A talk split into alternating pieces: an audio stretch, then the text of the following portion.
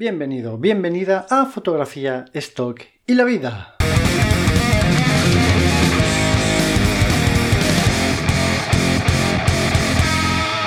Bueno, bienvenidos a todos un jueves más a vuestro podcast favorito de fotografía y stock.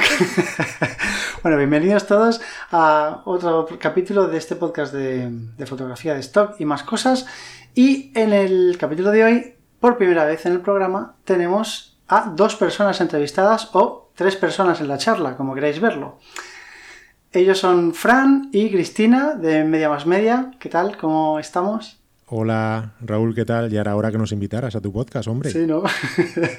Hola, ¿qué tal? Encantada de estar por aquí. La verdad es que es la primera vez en tu podcast y la primera vez mía en ningún podcast. Ah, ¿en serio? Así que nunca he estado de invitada. Aparte del, del vuestro, claro. Aparte. Porque vosotros también tenéis un podcast, tenéis un canal de YouTube, ya hablaremos de todo esto, pero bueno, que estáis, tenéis muchos tentáculos, ¿no? Por ahí, por, por las redes. Sí, sí, bueno, la verdad es que nos gusta, nos gusta esto y no sé si lo hacemos bien, mal o, o muy mal, pero lo que sé es que nos lo pasamos de, de, maravilla y ya hemos venido a tu podcast, Raúl, a pasárnoslo bien. Eso es, eso es, muy bien. Pues así, espero que así sea. Será fácil que sea así, ¿no? Vamos a intentarlo. lo fácil es pasarlo bien. Pues eh, vosotros os conocí, quiero decirlo, porque cuando dije, venga, va, voy a hacer un podcast de esto, ya ves tú qué locura, ¿no? Y me puse a buscar, solo salía el que todos conocemos, que no somos ni vosotros ni nosotros, y vosotros. Solo, solo, salíais vosotros y ellos. Y era como, hostia, solo hay dos, no puede ser en castellano, ¿sabes? Y entonces de ahí os, os conocí, empecé a buscar, también salí, bueno, esto fue en Evox, también me aparecíais por, por Spotify, por todos lados, y luego ya de ahí, de escucharos, entendí que teníais el canal de YouTube y tal. Pero os conocí primero por podcast, no por, no por YouTube. Dime, dime. No, que digo que, que, ¿Quieres decir algo, Fran? Sí, que, que, nada, que veo que sí, que, que te inspiraste un poco en los grandes podcasts eh, sobre fotografía de stock y que, bueno, que entre esos grandes podcasts míticos nos encontraste a nosotros, pues es, es, es normal, es normal que, vamos, que no. Eso es. Eso es. Sois muy... No, al final, ¿queréis que no? Bueno, al final te inspiras, ¿no? De la gente que hace cosas parecidas a ti. Si te pones a hacer un podcast de fotografía esto, pues qué menos que, que escuchar a la gente que hace cosas parecidas para, yo qué sé, pues primero para aprender, porque de todo se aprende, y segundo, pues para, para, ver qué hacen esas otras personas. Al menos te vale para aprender cómo no hacerlo. Eso también es, es válido. Yo creo que de todo se puede aprender a hacer, se puede aprender cosas interesantes y cosas positivas. Eso es como lo veo yo. Hombre, a mí lo que, me, lo que me parece curioso es que para mí el que tiene el podcast grande y chulo eres tú, ¿sabes? Entonces es gracioso que, que, no sé, que nos nombres como eh, una referencia, ¿no? Cuando nuestro podcast realmente es una cosa residual, que lo, lo, que estamos haciendo ahí, pues lo hacemos con mucho cariño y con, con mucho amor y también con esa intención de, de pasárnoslo bien, pero que eh, si hoy en día fuese a empezar el podcast, sería al revés. O sea, seguro que nos hubiéramos fijado en el tuyo, porque de hecho también te hemos conocido a través del podcast, a, a pesar de que pues, tú también te dedicas a la fotografía de stock y demás, pero te encontramos por tu podcast, no te conocíamos realmente. Entonces, es curioso que, que nos digas que mmm, quisiste ver lo que había y que nos encontraste, ¿no? Nos hace ilusión, en realidad. no, pues es guay, ¿no? Porque nos hemos encontrado de la misma manera, pero en, direcciones opuestas. Eso está guay al final. Y luego encima descubrir que sois, que vivís en la misma ciudad que yo, pues eso ya nos lo puso a huevo, ¿no? Nos obligó un poco casi a quedar antes de y conocernos antes de hacer esta entrevista, ¿no? Porque era como, ¿cómo no vamos a quedar estando los tres en la misma ciudad? Yo lo que Entonces eso fue muy guay. me, muy guay me gustaría preguntarte, Raúl, ¿cómo es posible que después de haber quedado la primera noche, después de que vieras que no sabíamos dónde habíamos aparcado y nos tuvierais que acompañar para encontrar el coche, aún así quieras tenernos aquí y, y compartir un ratito contigo? Gracias. Bueno, como ves, ha pasado casi dos semanas, me lo está pensando, he estado dos semanas diciendo, ¿qué hago yo ahora? Claro, ¿Qué compromiso? Ahora vas a tener que poner en este episodio que es para mayores de 18 años, entonces, claro, ya vas a perder ahí una parte de tu público potencial y tal. No, la verdad es que cuando yo no tenía ni idea que eras de Valencia, sinceramente, y cuando nos lo dijiste, pues, hombre, a ver, está bien una entrevista o una charla como esta a bocajarro, pero si teníamos la oportunidad de, de conocernos antes y y no sé, eh, hablar un poquito de, de, esto, pues no sé, pensé que pensaba, estuvimos todos de acuerdo en que esto iba a ser un poco más fluido si primero teníamos una charla más eh, en privado y no sé, lo veremos, ¿no? a ver cómo va esto. Bueno, yo creo que, que, ya lo estamos viendo, al menos yo, porque sí que he hecho entrevistas con gente con la que apenas ha hablado nada por texto y ya está, que han estado muy bien y tal, pero que así no es un poco más serio, eh, no conoces a la otra persona, a ver, que a vosotros tampoco os conozco mucho, pero bueno, es un poquito más serio, pero con vosotros, por ejemplo, o con Iván Moreno, que he hablado más, he tratado más, pues quieras que no, cuando llegas a la entrevista estamos más tranquilos y es otra cosa, ¿no? Pues yo, creo que sí. Yo creo que, a ver, este es un podcast de fotografía, stock y la vida e, e Iván Moreno.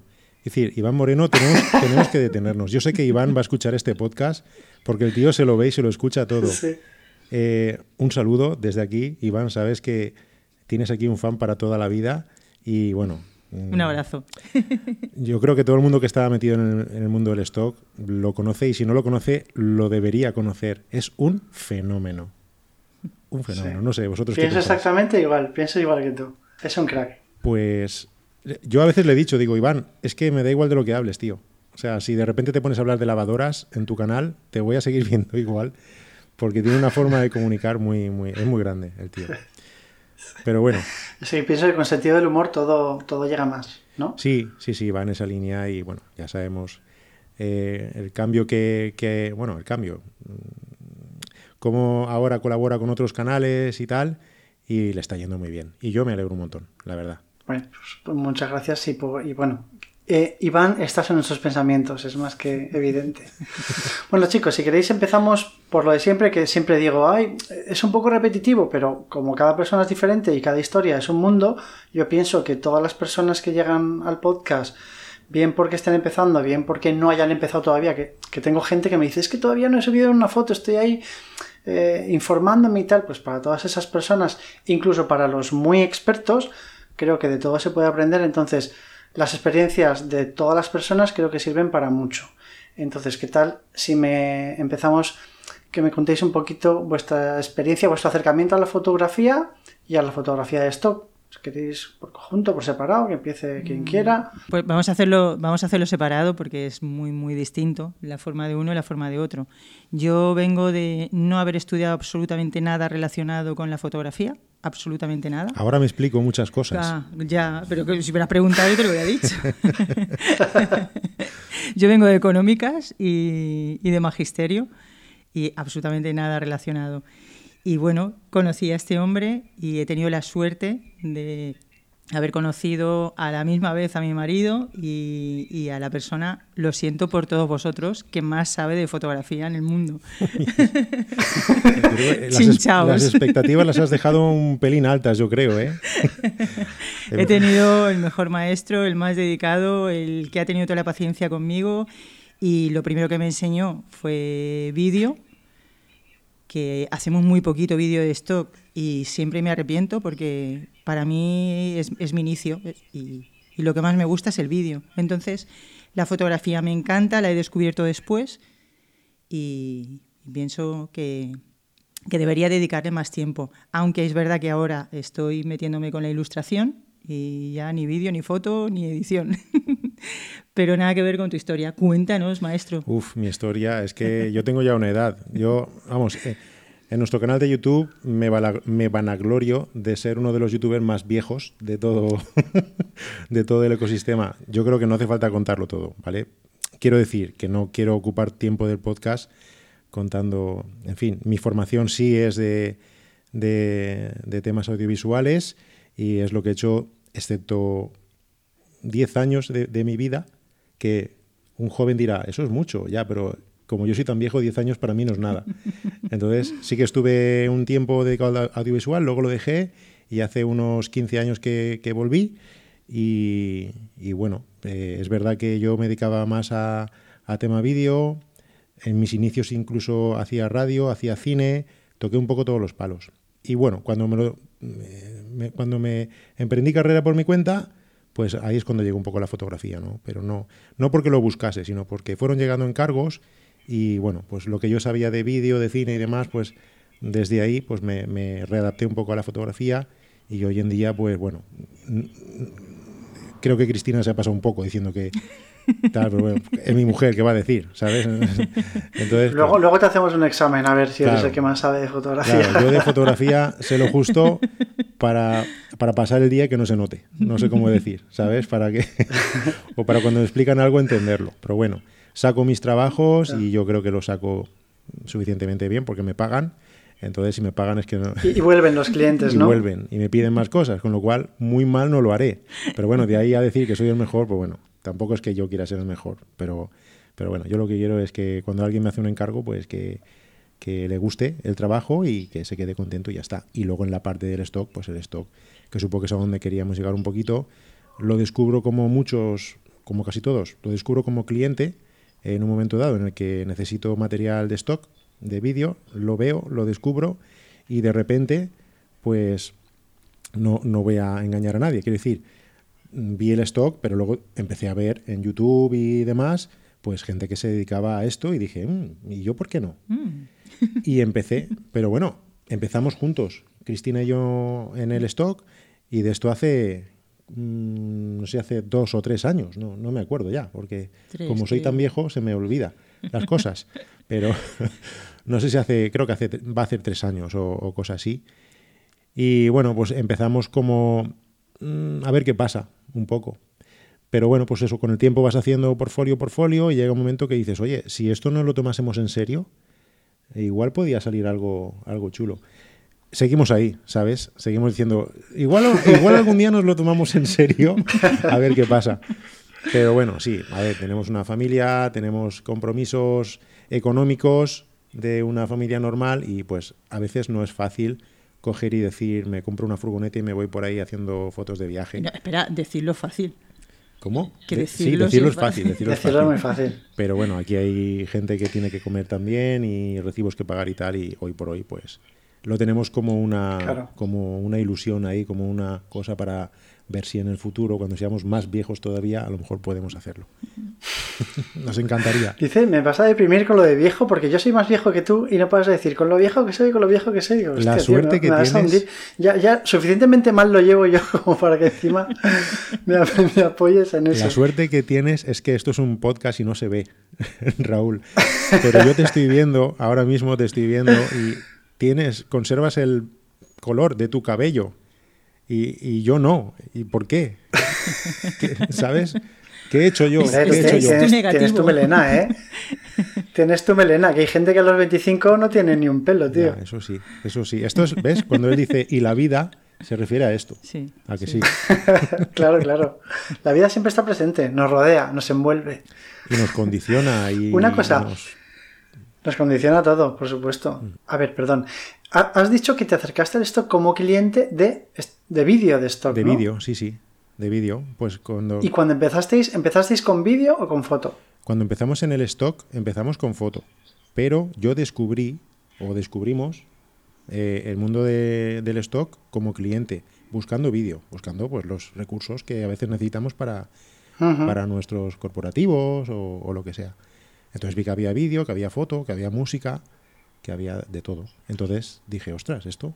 Pero claro, cuando tú empiezas a informarte, pues bueno, yo creo que todos cuando hemos empezado a informarnos con el stock hemos empezado con lo mismo. Con un blog de un... Es que no sé si quieres que nombre gente o no. A mí me da igual. Tú tírale, di lo que quieras. Aquí pues esto es libre. Eh, yo con toda la libertad que tú me das, pues lo digo. Claro, eh, claro. Yo creo que en este país el pionero en el stock es Víctor Torres. Yo creo que sí, no hay duda. estamos todos de acuerdo con su blog My Microstock, que era lo único que había, la única información que había en español. Entonces, pues claro, cuando tú te pones a seguir a, a Víctor y a los primeros, los pioneros del stock en España, o por lo menos los primeros que quisieron eh, devolver parte de lo que ellos habían aprendido a la gente, eh, porque bueno, hay otros, está eh, Antonio Guillén, por ejemplo, Antonio Guillem no, es un creador, no crea contenido tipo YouTube y podcast y demás. El tío es un fenómeno y tiene un portfolio hasta allá y, le va muy bien. Trabaja un montón, desde luego. Pero que no es una persona que, se ha preocupado en o que, o que le apetezca eh, pues tener un canal y explicar cosas. Yo no sé si él hace cursos o no. No lo conozco, la verdad. Pero claro, cuando tú empiezas a ver a Víctor, empiezas a ver a los que sabemos que tal, son fotógrafos, hacen fotografía. Entonces, pues empiezas un poco pues siguiéndole la pista a ellos y siguiendo el camino que ellos empezaron, que todos empezaron por, por la fotografía. Cristina tiene más razón que un santo, es decir, que es que somos tontos. Es decir, si lo que más sabemos es vídeo, ¿por qué no hacer vídeo de esto? Sí que hacemos, pero en proporción a, a la fotografía que hacemos, hacemos muy poquito, muy poquito. Claro, porque además incluso Cristina antes ha dicho, es que yo empecé con el vídeo tal y me da pena no hacer más vídeo. ¿Por qué no hacéis más vídeo? Pues no lo sé, es inexplicable. Quiero decir, te preparas una sesión, preparas el sitio, preparas la, la gente, los modelos, lo que sea, y, y, y, en la cabeza tienes la fotografía, porque es como fotografía de stock, o sea, es como que va junto. Y preparas la sesión y luego dices, ¿por qué no he hecho vídeo? No sé, es... Pero es verdad, es verdad que últimamente sí, sí que lo hacemos. Es decir, eh, hacemos, preparamos las sesiones y siempre nos llevamos nuestro gimbal y nos llevamos todo y tiramos unos cuantos clips.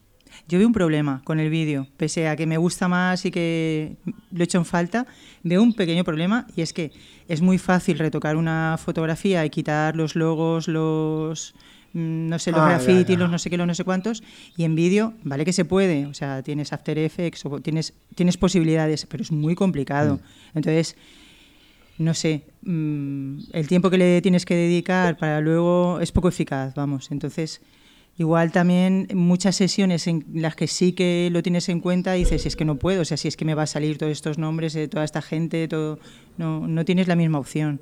Nos ha pasado en la última o una de las últimas sesiones que, hemos hecho, eh, que bueno, no sé si tienes el portfolio por ahí, que es una sesión que hicimos a, Fede, que es un, bueno, un youtuber grabándose en la ciudad y tal, es una de las, de las últimas sesiones. Ah, vi el vídeo. Hicisteis un vídeo making of de esto, ¿verdad? Grabamos vídeo, pues no nos ha, no nos ha valido ninguno de los clips. Ninguno. ¿Por qué? ¿Por qué? ¿Por los logos? por los logos. Uf, ya. Es que yo pienso que en vídeo la preproducción es mucho más, bueno, debería de ser mucho más bestia, ¿no? Y mucho más exhaustiva para que luego no tengas, no tengas el problema este de los logos y tal. O sea, tienes que tener en cuenta todo, taparlos todos antes, la localización tenerla súper clara para que no te salga nada detrás que tal. Mm mucho más complicada. Pero bueno, yo pienso que si se hace así en un, en un entorno controlado, ¿no? Sí que se puede, depende de lo que sea, de cómo sea la sesión, mm. pero sí que se puede hacer. Hicimos una hace un par de meses que nos subimos al Garbí. Y, Pero explica lo que es el Garbí, porque bueno, una montaña. el podcast lo, estaba todo lleno de gente, ¿no? No, no, no, no. no, no, no teníamos gente y, y, esa sí que salió muy bien. O sea, el vídeo quedó estupendo.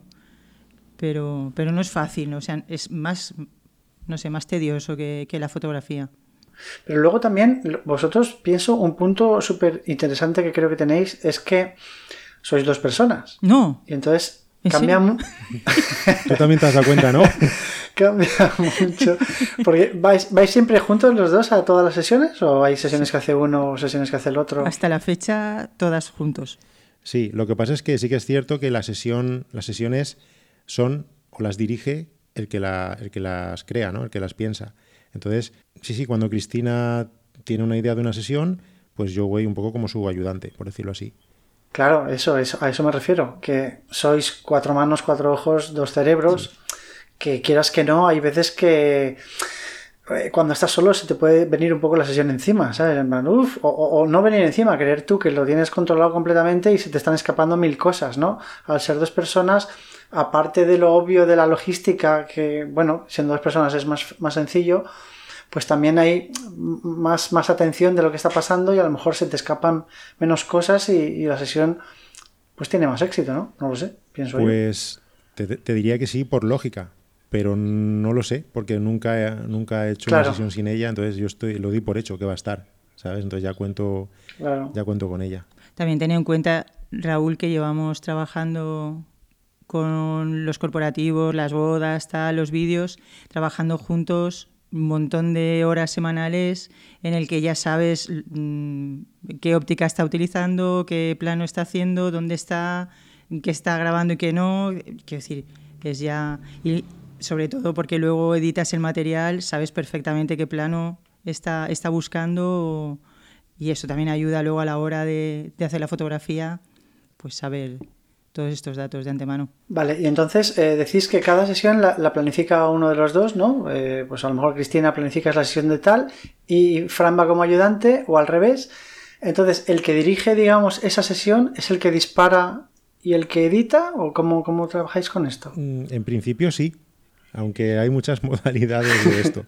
es que, a ver, nosotros cuando empezamos con el stock intentamos organizarlo de otra manera, intentamos organizarlo de forma que que pues a lo mejor yo le sugería a Cristina que, me ayudase con la preproducción y que yo fuese eh, el fotógrafo y todo esto. Pero Cristina tiene una personalidad, eh, no sé cómo llamarla, exótica, vamos a decir exótica. Eh, entonces, no, ella tiene que sentirse libre. Ella no, no puede verse decir, ahora voy a estar toda mi vida preproduciéndole a este tío, tal. No, entonces Allá hay que, como que, mm, tiene que tener la libertad de colocarse en la parte que quiere. ¿Por qué? Porque ahí es donde va a rendir. O sea, es que lo tengo clarísimo.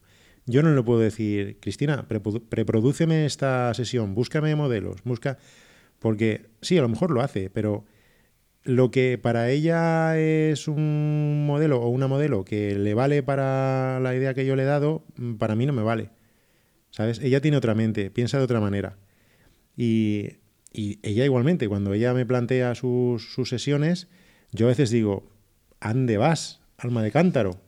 Pero luego hace la sesión, la termina y digo, ole. O sea, yo no hubiera sido, no hubiera llegado ahí, o no hubiera sido tan, no hubiera recabado tanto en este aspecto de, la idea, o no, ¿sabes? Entonces, yo creo que, tiene razón ella en, en, decir, bueno, pues esto tiene que ser más, más libre, no puede ser un proceso industrializado de forma que yo siempre haga esto y tú siempre hagas esto. Porque al final, mm, lo que tú lo has dicho antes, Raúl, es decir, hay veces que, una sesión se te puede venir encima o puedes tener una época menos creativa o puedes tener una época en la que lo que te apetece es no pensar y simplemente estar ahí editando fotos, ¿sabes? Entonces, tenemos lo bueno que somos, como dicen por ahí, vasos comunicantes, ¿no?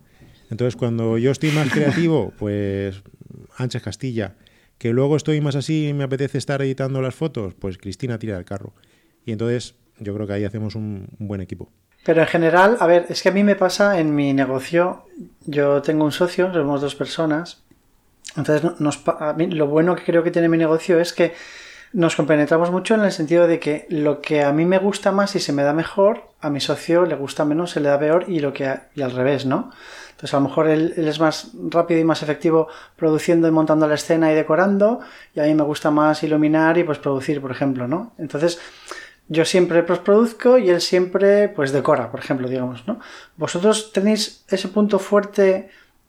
No, Me, hace así Cristina con la cabeza. No, no, no, no.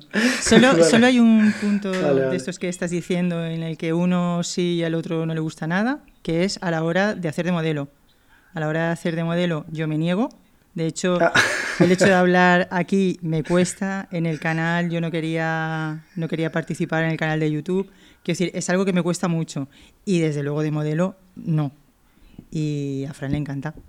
Ah. Le encanta todo esto, le encanta salir, le encanta hablar, le encanta que le pongas rulos en la cabeza, que le pongas un, no sé, un tambor, un no sé qué, que lo disfraces, es, es feliz. Así que ahí sí que nos compenetramos. Sí, sí, no voy a decir que Además, yo creo que queda, queda bien en las fotos, ¿eh? O sea, no es que solo que le guste, sino que sí, sí, que queda bien, bien, da bien a cámara. Me vais, me vais a sacar los colores. Para sesiones como modelo? Seguro que sí, ¿a que sí? ¿Qué? Que se hacen proposiciones para sesiones. Sí, claro. ¿Ves? Sin problema. Vale, vale, pues lo tengo en cuenta. Pero, espera, bueno, lo tengo en cuenta y lo mismo ahora te llega un aluvión. Haz una pausa dramática antes de decir que sí, para que parezca que te lo has pensado y no sé, te haces un poco más interesante. ¿Sabes? Si dices el sí tan rápido. No, a ver, me gusta, me gusta, yo qué sé. Yo creo que muchos, de los que nos dedicamos al tema audiovisual en realidad somos actores frustrados. A mí no me da vergüenza decirlo. Hay muchos que lo ocultan, que le... pero es verdad. Muchos de los que estamos en el audiovisual somos actores frustrados. Eso es así y ya está. si, tuviera que ser algo que no soy, la directora de la película. La directora. Sí. El actor tú, yo la directora. Esa película la quiero ver yo. Pues sí, tenemos que hacer una. ¿Y tú ¿Vosotros? Espera, espera, espera. ¿Vosotros os, os apuntáis a un corto? ¿A, qué? ¿De, de actores? No, no, no, yo ni de coña. Yo siempre he estado detrás de las cámaras. Entonces, mis yo también he hecho cortos y siempre he estado detrás, detrás. Yo. No. No, no. Ya he hecho bastante el, monger por ahí en, en, YouTube, ¿sabes? Con... Bueno, nunca he llegado a salir. A ver, no, nunca he llegado a salir. Bueno, sí. No, no en YouTube. En algunas. Es verdad, hice. Bueno, unas cosas que no vienen a cuenta ahora. Eran unos anuncios para un festival de cortos que se llamaba. ¿Este cuál era? No era el No Todo. No, no me acuerdo. Hace muchos años. Entonces, en, en algunos de los anuncios sí que salí yo, pero porque eran chorradas y me parecía divertido grabarlo y tenía muy claro lo que quería en mi cabeza, entonces me, parecía más fácil hacerlo yo que tener que buscar a alguien, explicárselo y que lo hiciese como yo quisiese. Pero bueno, yo siempre detrás de las cámaras, lo siento. Cristina siempre está, haciendo acting eh, activo permanentemente, porque tiene ahí unos cortos que quiere hacer y está reclutando siempre gente. Así que deja un mensaje si quieres. Hola. Avisa a Raúl si quiere salir en mi corto. Todo el que quiera, que se ponga en contacto conmigo, yo os pongo en contacto, en contacto con vosotros y, perfecto, que surjan, que surjan las cosas. Bueno, entonces, eh, lo que me habéis dicho es que, bueno, que en función de cómo estéis en cada momento, aquello se mueve y aquello se, se ajusta automáticamente, ¿no? Exacto, sí, así lo hacemos.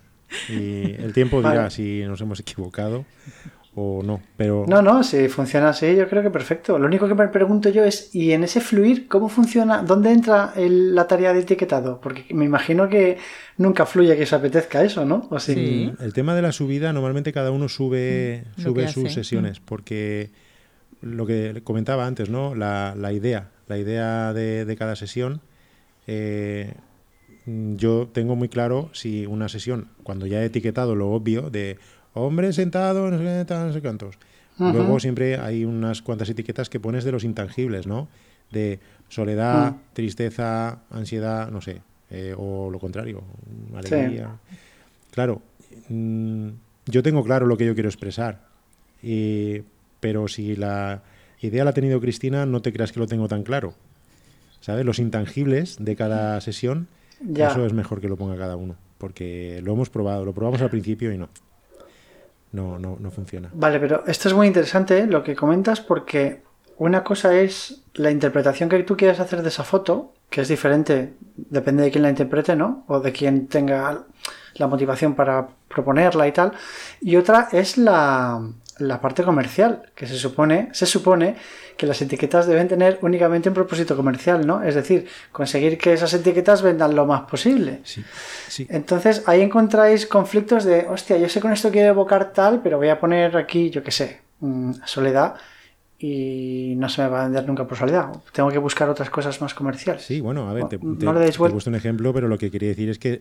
sí, no, no, me refiero, eh, que a mí es lo que más difícil me resulta. Me es más fácil lo que estabas diciendo, ¿no? De los conceptos que yo quiero dar, pero me es más difícil encontrar los conceptos comerciales, de que, obviamente que tengan que ver con la foto. Dime, dime. ¿Me, entendéis? Sí. Eh, a ver, nosotros siempre dejamos unas cuantas etiquetas para esto. Eh, la publicidad, yo, creo que hoy en día es súper, súper emocional. Eh, yo creo que lo que muchas veces las búsquedas, yo me pongo en el papel del, creativo o del publicitario, o el cliente que va a buscar una imagen, y yo creo que los habrá de dos tipos, o, o, bueno, uno mismo en diferentes días, uno puede tener muy claro que lo que quiere es un chico de color jugando a básquet, pero a lo mejor quiere que le llegue la idea. A lo mejor lo que quiere es éxito, concepto de éxito. Y voy a poner éxito y voy a ver qué me, me, devuelve el banco de imágenes. Porque a lo mejor te sale una idea que, el, creativo o el publicista ni siquiera se le había ocurrido. Y a lo mejor es fantástica. ¿Sabes? No sé. Esto, a ver, a mí me gusta mucho el mundo de la publicidad. De hecho, empecé la carrera de publicidad. Es una de las tres carreras que he empezado y no he terminado ninguna. Sí, así es. Mamá, no terminé la carrera. Lo siento si, si te enteras por aquí, pero bueno, eh, a mí me gustaba mucho ir a, las charlas de la gente que traía a la universidad para dar simposios y todo eso. Entonces, muchas veces te, los que vienen te cuentan casos de, de cómo salvaron esta campaña o esta otra campaña cuando apenas tenían presupuesto, cuando el cliente incluso era un reto para sin presupuesto ver si se quedaban con la cuenta. Siempre cuentan historias de, pues teníamos 25 euros de presupuesto para esta campaña. Y pues lo que y lo cuentan y pues buscamos imágenes y encontramos esta de este perrito dando un salto y cogiendo la salchicha. Y entonces pensamos que, esta, que este vídeo eh, era perfecto para, ¿sabes? Como que es al revés. Como que a veces buscan lo contrario. Mm, siempre yo, por lo menos, siempre dejo unas cuantas etiquetas para, pues esto, los conceptos de éxito, de, no sé. Además, a mí me encanta cuando, cuando hago una sesión muy, muy, muy orientada a algo y la etiqueto orientada a eso y luego la busco y la veo que la han aplicado para eso, yo digo, ole, qué grande eres Francisco. Ese día soy un poco más feliz porque sí, he codificado, he codificado un mensaje, lo he convertido en imagen y, alguien lo ha decodificado exactamente para lo mismo que lo había. Y no sé, a mí me parece satisfactorio, realmente.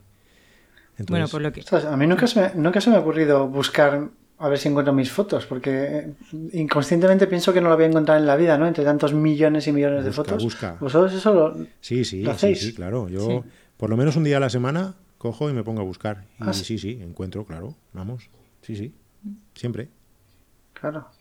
Y, mola, mola, ver para qué las han usado, ¿sabes? Para ver si las han usado para aquello que las no, claro, tú, o, o, se han inventado un uso diferente, que a veces pasa también. A veces dices, joder, la han usado para esto. Sí, yo tengo fotos mías que es algo, una sesión que hicimos de, de ansiedad, eh, depresión y tal, y bueno, es algo por ahí de disfunción eréctil y tal, pero bueno, es, gracioso. Eso es lo típico que te dice, no sé si, si haces de modelo no te da palo luego salir... Mm, ya, ¿qué, más da? O sea, porque tú cuando haces de modelo sabes perfectamente las fotos que te han hecho, ¿no? Sí, claro. ya, pero que le dan un una lectura distinta.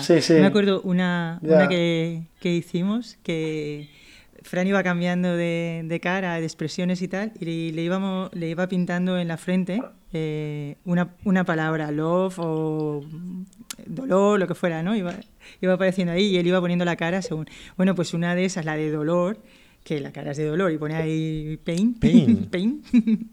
la vimos en, en, una, en un blog, en una página de, de gays, que como explicaban que no debes hacerle daño a tu pareja.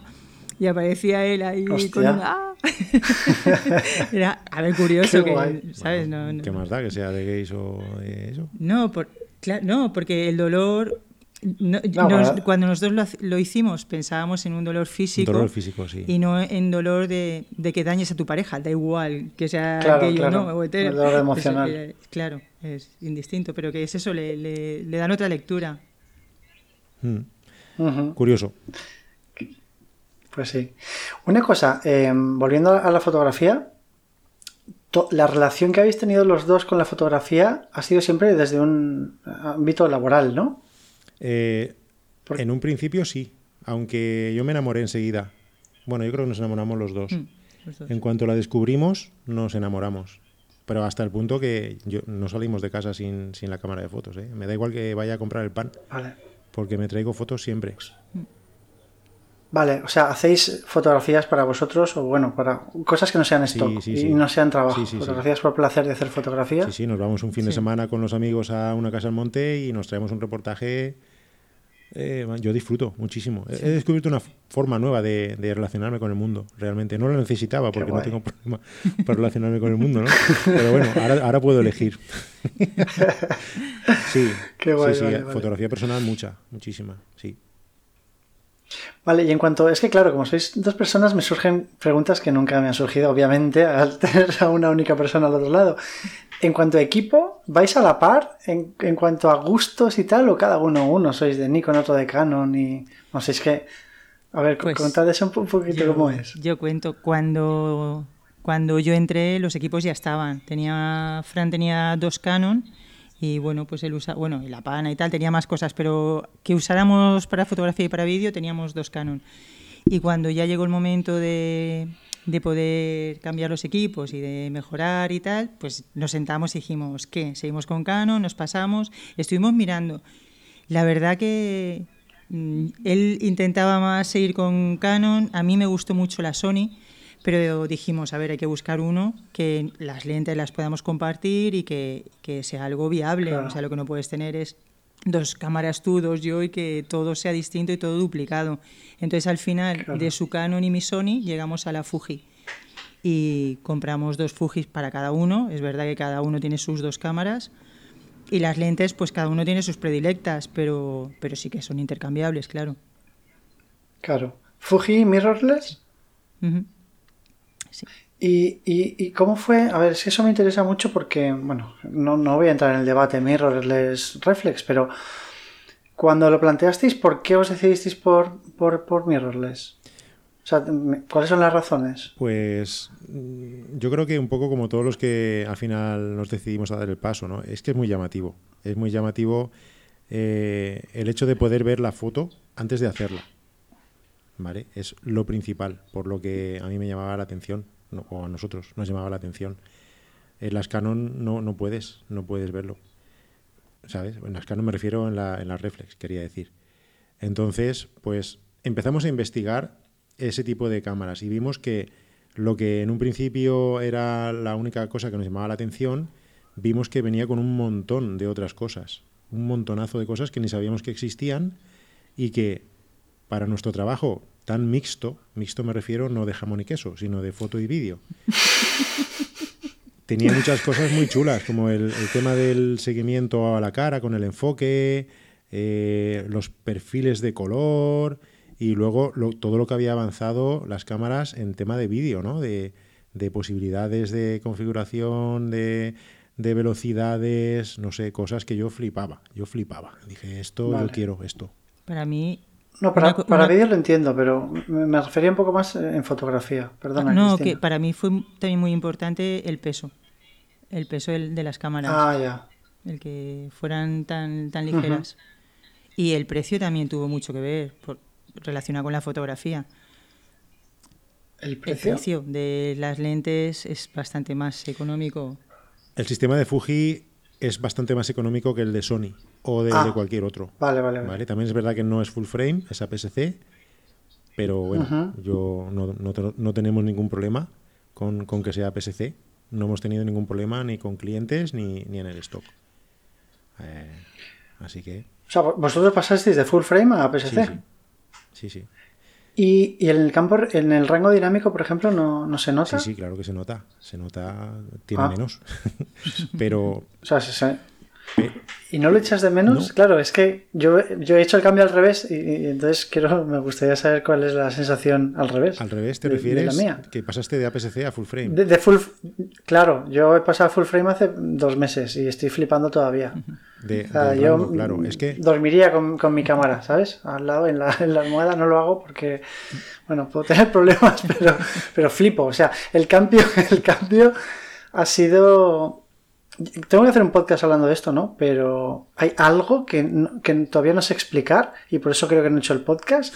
Hay una diferencia que no sé qué es que me, alucina del full frame. Qué guay. Pero bueno, entonces, ¿cómo ha sido ir para atrás en ese sentido. Bueno, para atrás no, ir en el. No, no, se te ha traicionado el subconsciente. ¿eh? Piensa, Raúl piensa que es ir para atrás.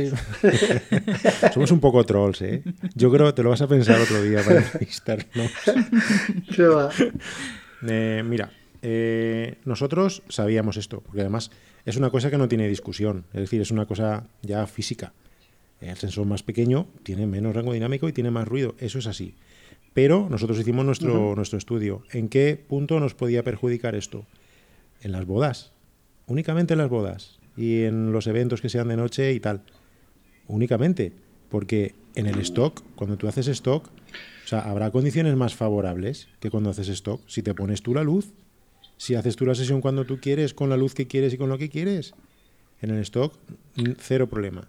Lo único en las bodas. En las bodas, pues mm, vimos que, bueno, viendo otros vídeos de YouTube, hay muchos, algunos youtubers que seguimos que se dedican a tema bodas y que van con Fuji. Y ellos hacían sus pruebas, lo enseñaban, todo, y vimos que no había problema. Y después de tres años con las Fujis, hemos visto que no hay ningún problema. No hay ningún problema. Eh, quiere decir, menos rango dinámico, sí, pero es que el cliente de bodas tampoco te pide un rango dinámico brutal. ¿Cuándo vas a necesitar o cuándo te va a venir bien tener full frame o incluso formato medio? Pues cuando tú haces una fotografía eh, publicitaria para cliente, por ejemplo. Encargos de publicidad o fotografía editorial, y no digo fotografía editorial de stock, digo fotografía editorial de revista. Ahí sí, ahí yo creo que andaríamos cortos con, con, con una PSC, pero para lo que hacemos, vamos sobrados, sobrados. Hombre, yo los problemas que he tenido eh, han sido, bueno, ya lo he explicado alguna vez, por ejemplo, en interior, en sitios con mucha luz, pero que por lo que sea el día de la sesión mm, está nublado y se nota mogollón. Entonces tienes que tirar de ISO y si yo tiro de ISO con las Nikon que tenía antes PSC, APS-C, me, me moría, o sea, no, no podía, o si quieres, aunque sea en la calle, hacer algo de deporte o algo en lo que quieras congelar mucho el movimiento, como parkour o yo qué sé, o un tío saltando la comba, o ¿sabes? Cosas de movimiento que, que necesites subir el ISO para tener versatilidad con los otros parámetros, ¿no? Sí, sí es indiscutible. Pregunto, no es indiscutible, sí, tienes razón. Pero al final, eh, nosotros preferimos invertir en, el sistema de Fuji primero porque nos permitía tener dos cuerpos a cada uno. El presupuesto que teníamos eh, nos daba para tener dos cuerpos cada uno, que era importante para nosotros, no para el stock, pero sí para el resto de trabajos que hacemos. Y la diferencia de precio también eh, entre lo que me iba a costar a mí un 2470 de Sony, de esos de pata negra, con ese dinero tengo yo tres lentes de, de Viltrox 1.4 para Fuji. Ostras, ya es que no, estoy puesto en, el, tema precios de Fuji, pero lo miramos un veo que es muy guay, Sí, sí, claro. nosotros, nosotros tenemos ahora un arsenal de lentes que yo hace tres años era incapaz de pensar que, que podríamos tener. Pero los cuerpos son los mismos los dos, ¿no? No, no. yo tengo una Fuji ah. XT3 y una Fuji XT30. Yo tengo una T3 y una H1. Ah, que tenéis cuatro. Sí, dos cada uno. vale, vale. Cuando habláis de dos cuerpos pensaba que era uno para cada uno, no, dos para cada uno. Cuando vamos por ahí en las bodas parecemos dos pistoleros. Llevamos. Eso te iba a decir, madre mía, la mochila, no me la quiero ni imaginar. Por eso lo que decías tú, ¿no? Del peso, Cristina. Sí. Ya. Yo voy con mi cacharraco de la D750 y con mi, con mi 35 de, Sigma, que pesa casi un kilo, solo el objetivo. Mm. Y yo cuando voy tres horas con la cámara en la mano ya me quiero, me la quiero cortar. Pero bueno. ¿Usáis siempre la pantallita? ¿Nunca usáis visor? Depende. Usamos las yo uso las dos cosas.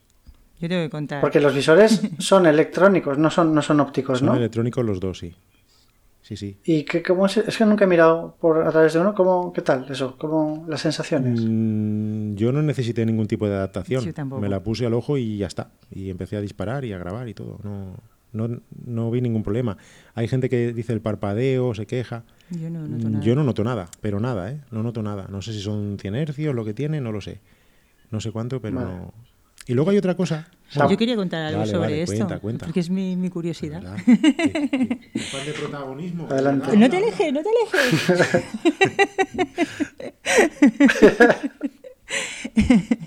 pues, a, ver, ha preguntado, yo quiero contar mi historia. Si miro por aquí, yo miro claro, por allá. Claro. Yo normalmente utilizaba la, la pantallita y desde que tenemos el COVID y tenemos la mascarilla, pues el problema está en que mascarilla y mi visión que necesito gafas, gafas de por siempre, pues lo que pasa es que se me empañan. Entonces, claro, es muy difícil utilizar la cámara con, con el empañado de las gafas. Entonces la solución que he dado es que apago la pantalla para que me dure más la batería, que eso no tendría por qué hacerlo, pero lo hago, y solo utilizo el visor óptico, porque eh, tiene, regula como todos, regulo las dioptrías, entonces, mm, ah, sin las gafas, puedo utilizar la visión por el, por el visor, pero por la pantalla no. Y no veo nada, o sea, es que no, no veo ni el bulto. Ya. Y no te agobia porque yo, yo soy como tú, un poco cegato, pero yo voy con lentillas para hacer fotos. ¿Por qué? Porque si me ajusto las dioptrías, disparo la foto y luego cuando miro la pantalla digo, ¿qué estoy viendo? O sea, no, no sé si esto está enfocado, no, no, no, no, sé, no veo nada. Entonces uso lentillas por eso, para ver por el visor y para luego ver la pantalla, lo que he hecho, vaya. Pues yo lo miro todo por el visor. Ya, vale, vale, vale. Pues yo miro eh, principalmente por la pantalla, menos si veo que Chris me va a hacer una foto para Instagram, que entonces me la pongo al ojo y me agacho así un poco para parecer más fotógrafo. es, verdad, ¿eh? es verdad. No te Tendrás unas cuantas ya de esas, ¿no? un montón. Pregúntale algo a Raúl que quería que fuera una conversación, no una entrevista. Ya, pero si le pregunto, es una entrevista de nosotros a él. Pregúntale. Yo, le, yo sí que le preguntaría, porque me quedé con que hacías los 3D ¿Sí? y, tengo tantísima curiosidad de saber cómo se hace, o sea, físicamente, con qué programa, no sé todo. Me enseñaste uno, porque es, es, que no sabía ni qué era en realidad. O sea, hasta ahí llega mi, mi ignorancia y mi incultura. No, bueno, Pero a ver. me encantaría saber más de ese tema. Pues... Aunque no sea de stock, que podría serlo. No lo es sí, sí, al fin. no, lo, haces. No, no lo hago. Eh, soy, soy idiota porque todo el mundo está deseando. Me, escribe un montón de gente eh, a raíz del podcast de, ostras, y el 3D, que quieren entrar en el 3D porque obviamente hay menos competencia y se vende muy bien. Y si haces renders buenos en FreePic, mm, lo petas, básicamente. Pero como estoy todo el día haciendo esto, pues es como, es que a mí me gusta hacer fotos ahora, ¿sabes? En mi tiempo libre, que es donde hago el stock, digo, ponerme con el 3D, que podría, Parece una tontería, ¿no? Porque podría ganar dinero con eso, pero es que no me apetece ya más ponerme con el 3D, entonces yo quiero hacer fotos y me como los mocos con las fotos, pero bueno. Respondiendo a tu pregunta, eh, el programa hay mil programas y da igual el programa. Durante muchos años ha sido el eterno debate, ¿no? Es pues como ahora, ¿no? Es mirrorless, Nikon, Sony, no sé qué, da igual. Yo pienso que lo importante es el, artista y no la herramienta.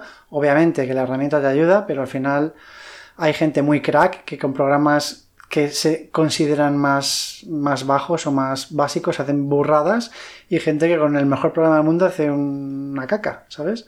Entonces el programa da igual. Mi recomendación para la gente que me pregunta es que busquen un programa en el que pueden encontrar mucha información en Internet. Entonces, hay, es que hoy en día hay muchos. O sea, está el 3D Studio, está el Blender, está el XSI, está, ahora está muy de moda el Cinema 4D. Creo que Cinema 4D es más sencillo. Blender es gratuito. Blender, por ejemplo, también está para Mac, porque creo que 3D Studio más Max no está. El Cinema 4D también está para Mac. Entonces es ver que esté para tu plataforma y que tengas mucha información en Internet porque vas a necesitarla, ¿sabes? Fran. ¿Han levantado por la mano por eh, ahí en, el pupitre, Fran? Adelante. Sí, sí, señorita, señorita, yo. Entonces, claro, tú me antes nos has preguntado que, por qué no hacíamos vídeo, ¿no? Si era lo nuestro natural. Ah, pero ahora descubrimos. Claro, pero es que fíjate, Cristina te ha comentado antes que, ha empezado con la ilustración y, tal. Eh, mm, eres capaz de crear cosas súper chulas para stock sin salir de casa. Qué horror. qué horror. A mí lo que me gusta es salir de casa.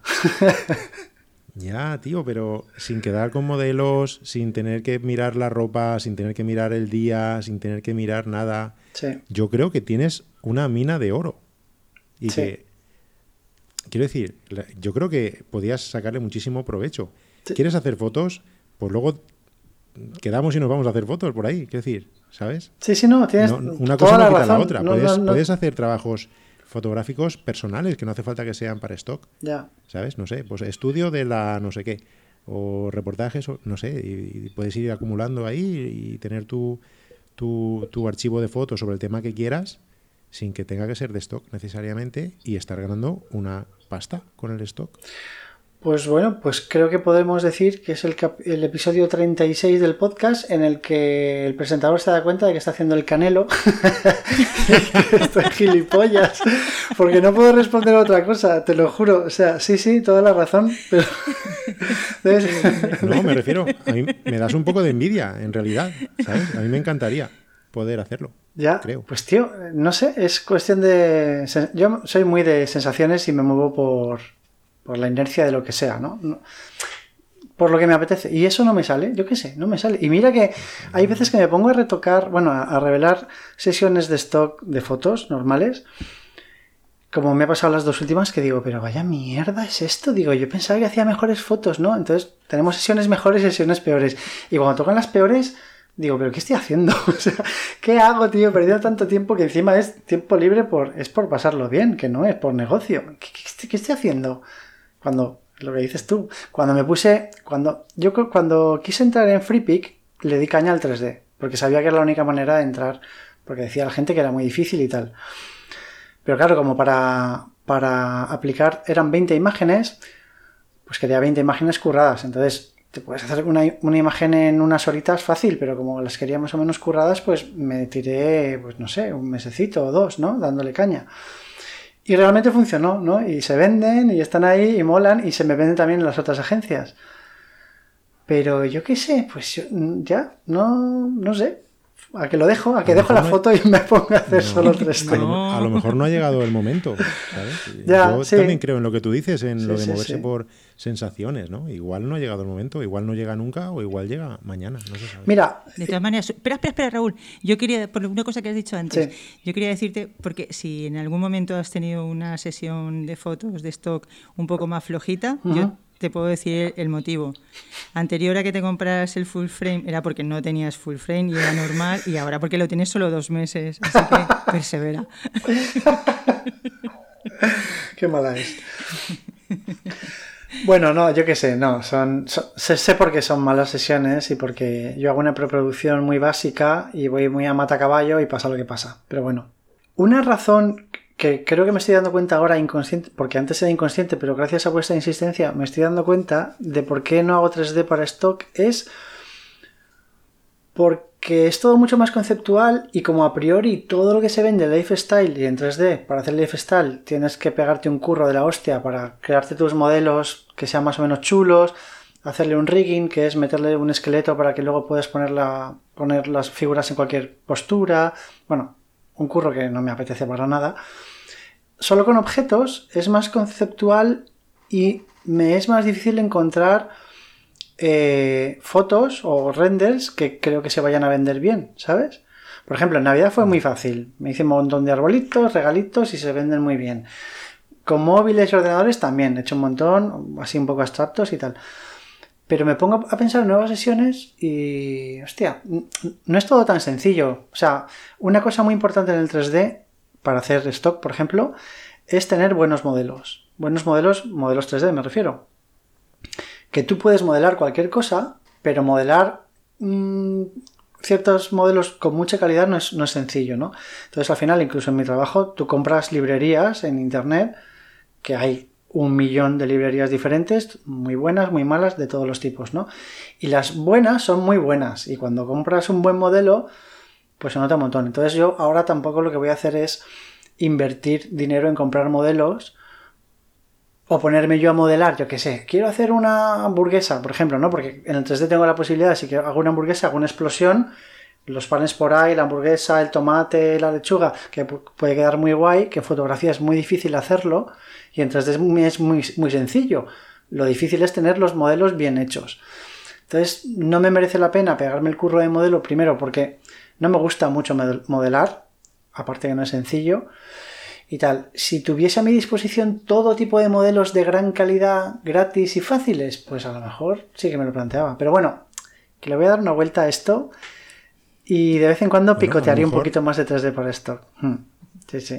a, lo mejor, porque entiendo que si haces 3D también ilustras, ¿no? No, no tengo ni idea de ah. dibujar. Y en mi experiencia, la gente que es crack dibujando en papel se mete en el 3D y bueno, y te modelan que flipas. O sea, va todo, yo lo, veo como muy unido todo. ¿Sabes? Pero, yo pensé que, estaba más, más unido esos mundos. es que el, el 3D tiene muchas patas, ¿sabes? Entonces está el modelado por un lado y dentro del modelado hay también muchas subpatas, porque está el modelado más técnico o, industrial y luego el modelado orgánico, en donde entran pues formas orgánicas como personas, animales, frutas, tal, que es un mundo. Luego está eh, el tema de materiales e iluminación, que a mí es lo que más me gusta. También me imagino que por eso la fotografía, ¿no? Entonces hay especialistas, o sea, dentro del 3D hay muchos especialistas en muchas pequeñas cosas que luego conforman el conjunto de la, de la foto. Si veis películas de estas como, yo qué sé, de 3D, como Los Increíbles o Kung Fu Panda, todas estas, que hay millones, Wally y tal. Os invito por favor a que os quedéis a ver los créditos y os quedéis a ver las categorías que hay y cuánta gente hay en cada categoría. Que es que la gente dice, ah, eso es por ordenador, eso es un curro. Que yo hay veces que digo, mira, yo para hacer un frame de esa película me puedo tirar a lo mejor, yo qué sé, tres meses y no lo haría tan bien, ¿sabes? Para un frame. Entonces eso es, muy técnico, muy técnico y tiene muchas, muchas eh, subcategorías y, no se puede ser bueno en todo, es imposible. Entonces yo creo que mi fuerte es la iluminación y los materiales, pero para que una imagen sea buena hace falta muchas más cosas. Y hay que al final acabe pues comprando modelos para que la parte esa sea buena pues también. A mí me parece muy apasionante este mundo. Es muy guay, es muy guay. Lo que mola es que puedes hacer lo que quieras. Hay veces, la mayoría de veces no sabes cómo hacerlo, pero te comes la cabeza para ver cómo con las herramientas que conoces y las que tienes puedes hacer eso que no, sabes hacer. Es, es, es, muy guay. Yo invito a todo el mundo que quiera aprender que, que, se tire a la cabeza, que se tire a la cabeza, no, que se tire de cabeza, porque es que hay un montón de información. En YouTube hay tutoriales de, todos los programas para hacer lo que queráis.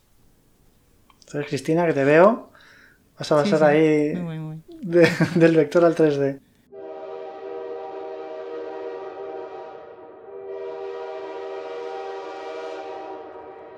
Creo que ha llegado la hora de abrir el melón más jugoso de todos, que es...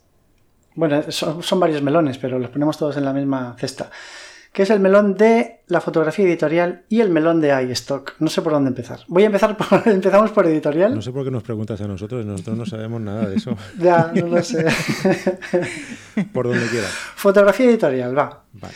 La fotografía editorial es un, es un tipo de fotografía de esto que yo no he tocado nada porque no pensaba que era compleja de, hacer, ahora hablaremos de esto. Pero ya en algunas entrevistas hay gente que me ha hablado de que, la picotea y que le va bastante bien. Y vosotros pienso que sois, bueno, sois las personas que conozco que más estáis metidas en esto y que más partido le sacáis a la fotografía editorial. Entonces, por favor, para gente que como yo no tengan ni idea de cómo funciona esto, ¿podéis dar así como una generalidad de explicar cómo se vende, cómo funciona, las diferencias y tal, para que la gente lo tenga claro? Por supuesto. Aquí hemos venido para... Muchas gracias. Hombre, y más lo pides, por favor. Hombre, Hombre claro. Pues sí, la, la fotografía editorial Mm, también por el feedback que tenemos nosotros en el canal de YouTube cuando subimos mm, vídeos hablando de esto, vemos que, es como esa gran desconocida, ¿no? sí. Porque como tú lo has reflejado es como lo ve la mayoría de gente, ¿no? Es, ¿Eso qué es, no? Eso debe ser muy complejo, debe ser muy, eh, muy difícil eh, y es justo lo contrario. Eh, es mucho más sencillo. O sea, la fotografía editorial para quien esté escuchando el podcast y no sepa lo que es, es un tipo de fotografía de stock que se vende con una licencia que solamente sirve para eh, textos informativos y tema cultural, para libros, blogs. Didáctico. Y pues medios de comunicación también, para noticias y todo tipo de artículos. Entonces, ¿cuál es la gran diferencia y la gran ventaja de este tipo de fotografía de stock? que no necesitas ningún model release ni ningún property release. Entonces, cuando una persona dice, vale, yo voy a coger mi cámara, voy a salir a la calle, porque hoy voy a hacer fotografía de stock editorial, ¿qué es lo que tiene que tener en cuenta? Pues igual que pasa con la fotografía comercial, que lo que tienes en cuenta es un poco adelantarte o adivinar los deseos o la intención de compra de los compradores de comercial, pues esto es exactamente lo mismo. Tú tienes que pensar que es lo que hacemos nosotros, mm, tan sencillo como decir, si yo fuese un escritor de un periódico y quisiese eh, eh, una foto para esta noticia, ¿qué, tipo de imagen querría? Entonces tienes que salir a la calle con algunos temas ya pensados. Nosotros lo que hacemos es seguir un poquito la actualidad. Es decir, y ahora con el tema de la pandemia ha sido súper fácil y de hecho hemos hecho un montón de fotografía editorial temática COVID y nos hemos hartado a vender pero hartado. Entonces, ahora es verdad que todo eso está bajando un poquito y ya estamos empezando a vender otras cosas, pero es tan sencillo como decir, eh, la hostelería cierra las terrazas, ¿vale? Pues tú sales a la calle con tu cámara y te vas a buscar terrazas recogidas, pero que se vea que es una terraza recogida. Es decir, que es montoncitos de sillas, con las mesas ahí todas eh, juntas, con la cadena, eh, un hostelero bajando una persiana, o sea, algo que de una imagen tú veas y sepas lo que es. Y eso es lo que hacemos, es que no tiene más.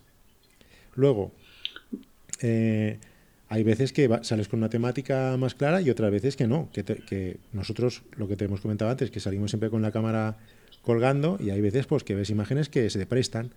Por ejemplo, nos vamos a la playa y vemos un par de personas de la Cruz Roja ahí, que están puestas ahí de película, que parece los vigilantes de la playa. Pues tú vas y haces una fotito ahí, que te, además te da tiempo para componer y tal. Incluso te acercas y, oye, ¿os importa que os haga una foto y tal? Nosotros siempre pedimos permiso cuando, cuando es muy personalizado, pedimos permiso y si no quieren, no pasa nada, no lo hacemos. Pero una foto de dos personas de la Cruz Roja en la playa, es que eso se vende. Es que sale 20.000 sitios. Y... Vale, perdona que te interrumpa un inciso. ¿Siempre que sacáis personas les pedís permiso? Sí. Sí. Vale. Vale, vale. Sí, sí. Pero permiso mm, sin, sin escribir nada, sin ninguna autorización. Sí, sí, sí. Hablando ¿te con él, vaya. Sí, sí, sí, porque cuesta. ¿Antes o después? Antes. Porque a lo mejor Antes. veis una foto de, hostia, la tiro ya, le haces la foto y luego vas a hablar con él o siempre habláis con ellos Antes. antes. Sí, porque no hace falta legalmente, pero tampoco queremos que nadie se enfade o que alguien que no quiere le hagamos una foto. Es decir, el mundo es muy grande y hay demasiadas situaciones como para que andar escondiéndote para hacer fotos. ¿no? Yo no creo que haga falta. Claro, no, yo lo digo por el hecho de que, claro, si sacáis a una o dos personas es fácil hablar con ellos, pero en lo atractivo del editorial, que es no tener eh, que firmar los, los releases, em, imagínate, ¿no? Con la pandemia, te vas a la gran vía de una gran ciudad y con un teleobjetivo te sacas la típica foto, ¿no? De mogollón de gente así caminando con las mascarillas. Ahí no te vas a poner a pedir permiso Claro, a la es que gente. son dos tipos de foto diferentes. Si yo voy a donde hay una persona que está haciendo algo y le quiero hacer una foto, le pido permiso. Si me quedo, si me quedo Vale. quieto parado en una calle y la gente pasa, yo ahí no pido permiso. Ah, Claro. Si no quieres No, salir, pues apártate. claro. Claro, es cuando, personali- cuando personalizas mucho en una foto, sí que pido permiso. Ahora, si estoy en una manifestación o estoy en un tal, no. ¿Vale? Pero, por ejemplo, Vale, vale. O sea, es cuando el sujeto es una persona, ¿no? No que a lo mejor el sujeto sea, yo qué sé, eh, el McDonald's y pasa una persona por delante caminando, aunque se le vea muy clara, a esa persona no le pedís no, permiso, porque pasaba por que allí. no es el objeto principal Vale. de la foto. Y en cuanto, siempre se ha hablado mucho de esto, ¿no? De la legalidad de, de pedir permiso o no a una persona que esté en la calle o en espacios públicos. La ley, ¿sabéis cómo funciona No en, idea. esto? Sí, sí, sí, sí, sí. ¿Tú Lo sí? que, lo que te decía, o sea, siempre y cuando sea para algo didáctico, te, se te permite. O sea, si va, va a ir a una noticia, va a ir a una revista, a un... eso está permitido. O sea, quiero decir, imagínate, estamos en la calle, hay, yo qué sé, una terraza con gente comiendo en la terraza, le hago una foto, la persona que está en esa terraza puede venirme y decirme, borra esa fotografía que me has hecho porque no la quiero. O sea, no quiero que haya una fotografía mía en que la tengas Sí, tú, que no te sí, conozco sí. de nada. Bueno, que la borres, que, que no la utilices sí que te lo puede decir. O sea, que la borres o no la O borres. sea, él tiene derecho a que no se utilice esa fotografía. Pero es que incluso aunque te dé permiso, incluso aunque te firme un model release, luego puede decirte quítala y la tienes que quitar. Bueno, ya, eso he oído también casos en que te lo puede decir, obviamente, y depende de lo, lo razonable y lo buena persona que seas, pero una vez con el modelo release firmado, si no quieres quitarlo, lo tienes firmado, ¿no? No. Si llegando al máximo del máximo llegaras a Sí, un los juicio, extremos. sí, sí, tendrías que retirarla. Sí, sí, por supuesto. Ah, sí, ¿eh? Ah, vale, que vale. Yo, como no conozco la ley, mm, no la conozco, yo conozco la ley de, de hablar con la gente. Entonces, pues si tengo Ya. duda, voy y pido permiso. Y si me deja, vale, y si no, no. Y así no hace falta Vale. que me aprenda la ley. ¿Sabes? La parte de la ley es cambiar. No, bueno, yo lo, lo comentaba eso, pues por la gente que nos esté escuchando, que se hagan un montón de tipo de preguntas, pues para intentar Yo, tenerlas todas cubiertas. yo recomiendo pedir permiso. Vale, entonces, eso, fotografía editorial. Eh, Estabas explicando. A ver, a mí lo que me agobia a priori cuando pienso en, en ella, y es porque no tengo ni idea y no sé cómo funciona, es que me imagino que si es estar. Si es fotografía editorial de actualidad, tienes que hacer la foto, irte corriendo a tu casa, editarla, etiquetarla, no sé qué, y subirla lo más rápidamente posible. Eso es un error, ¿no? Que tengo yo en mi mente. ver, es uno que de hay dos, hay dos tipos de, de fotografía de stock editorial, la noticiable y la no noticiable. La que estamos refiriéndonos Ah. al decir fotografía editorial es la no noticiable. Por ejemplo, si tú vas a, a una manifestación, el 8M, el Día de la Mujer, manifestación, donde hay un Sí. montón de periodistas grabando, fotografiando y todo esto, esto es una eh, noticia en sí. Hay un día, hay una hora, se- hay- es, Sí. es algo marcado. Esto no es fotografía editorial, es fotografía noticiable ah. y sí, es lo como tú dices, tienes que tienes X tiempo para llegar a casa, corre, edítala y súbela, pero no tiene nada que ver con la otra. O sea, la otra, aunque sirva para, para utilizarla en una noticia, no tiene que ser una noticia con fecha. Quiero decir, el hecho de que se utilice una mascarilla en el deporte o el hecho de que cierren terrazas de hostelería no es mañana a las 4, es la noticia, sino que durante mes y medio esto es así. Claro, es que, bueno, depende de lo que ocurra. Imagínate, por ejemplo, eh, no sé si os, acordáis, hace unos años aquí en Valencia que hubo un incendio de la hostia, no en la ciudad, sino eh, en las cercanías.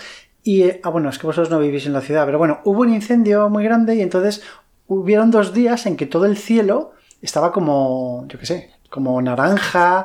Era, era, una cosa muy extraña, ¿no? Entonces era muy, muy fotogénico y llamaba mucho la atención porque se veía claramente que estaba pasando algo que no era un, hecho atmosférico, sino que estaba pasando algo, ¿no? Incendios, sequía, verano, tal. Entonces, si vas a hacer fotografía editorial de ese tipo, que te va a durar dos días la noticia en los periódicos de muchos incendios rodean la ciudad de Valencia, imagínate, o lo que pasó en Australia, ¿no? Eso sí que es muy poco espacio de tiempo. ¿Eso es eh, noticiable, no noticiable? ¿Cómo, ¿Cómo se sabe cuál es la diferencia?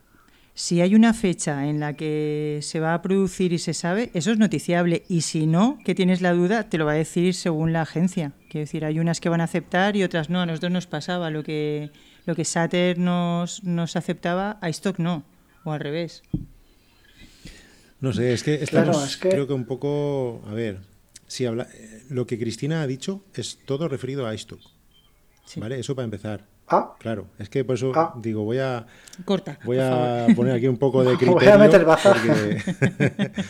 eh, sí, iStock eh, separa lo que es la fotografía de noticias de la fotografía editorial, digamos, genérica. Porque iStock tiene a Getty, que tiene su equipo de eh, fotógrafos para noticias, y no admite mm, que nadie que forme que no forme parte de ese equipo envíe material de noticias de ningún tipo, ¿vale? Pero en todas las demás sí lo coge. Es decir, en Sater lo coge. Ah. Bueno, en Adobe no. Adobe no, no coge. Adobe es un caso aparte que si quieres ahora lo, comentamos porque también es muy sui generis. Pero Dreamstime, Deposit, Alamy, 123 eh, RF, todas esas cogen fotografía de noticias. ¿Vale? Entonces la diferencia, porque claro, nosotros tenemos una pelea tremenda con iStock ahora mismo, porque nosotros la fotografía de noticias era algo que hacíamos, que nos encanta hacer y que nos ha ido muy bien, pero claro, ahora en iStock no nos la cogen. Entonces, cada vez que tenemos un reportaje de estos y se lo mandamos, nos lo rechazan. Y nosotros empezamos ahí una batalla dialéctica con el servicio de los tickets, los que te atienden, y nos han dejado claro ya mil y una veces que, ese tipo de, de, fotos, eso es para Getty News y que si queremos que apliquemos a Getty News, que hemos aplicado 27 millones de veces ya a Getty News y siempre nos contestan que, pues, que tenemos que esperar a ser invitados. Entonces lo que nos dicen es que la diferencia para saber si la podemos enviar o no es si, si, es una foto que puedo hacer cualquier otro día, en otro momento, la aceptarán. Si es una foto que solo puedo hacer ese día en ese sitio, entonces no la aceptarán. Y nosotros lo traducimos a si hay otros fotógrafos de otros medios de comunicación, no nos la van a coger. Vale. Pero bueno, os he visto en algún vídeo haciendo fotografías donde había más medios, ¿no? Sí, pero porque ahí todavía no estábamos en exclusivos en iStock. Ah, vale, vale, que es la exclusividad, que ahora entraremos en esto, en la que... Vale, vale, vale.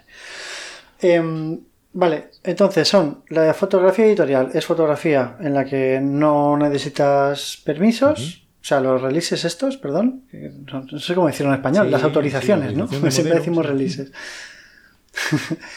no necesitas autorizaciones y puedes sacar logotipos a casco porro, puedes, puedes sacar todo tipo de logotipos y de marcas y ahí no pasa nada, ¿no? Y no puedes editarlas.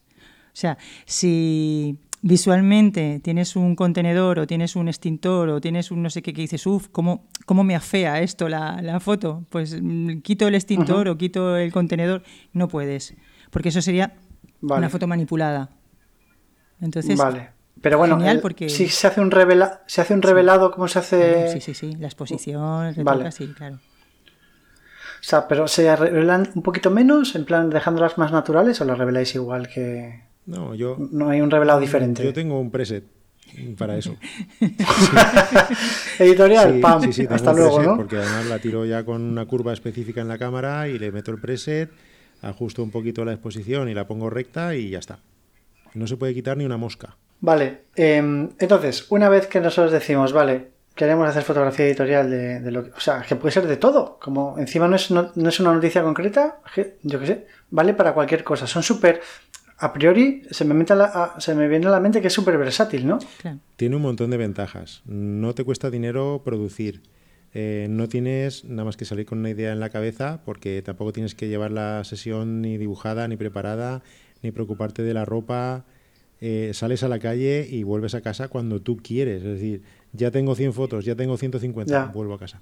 Tiene una pega, que es que no puedes vender con licencia comercial, que eso es, eso es un hándicap grande, que decir, igual pierdes la mitad de compradores potenciales.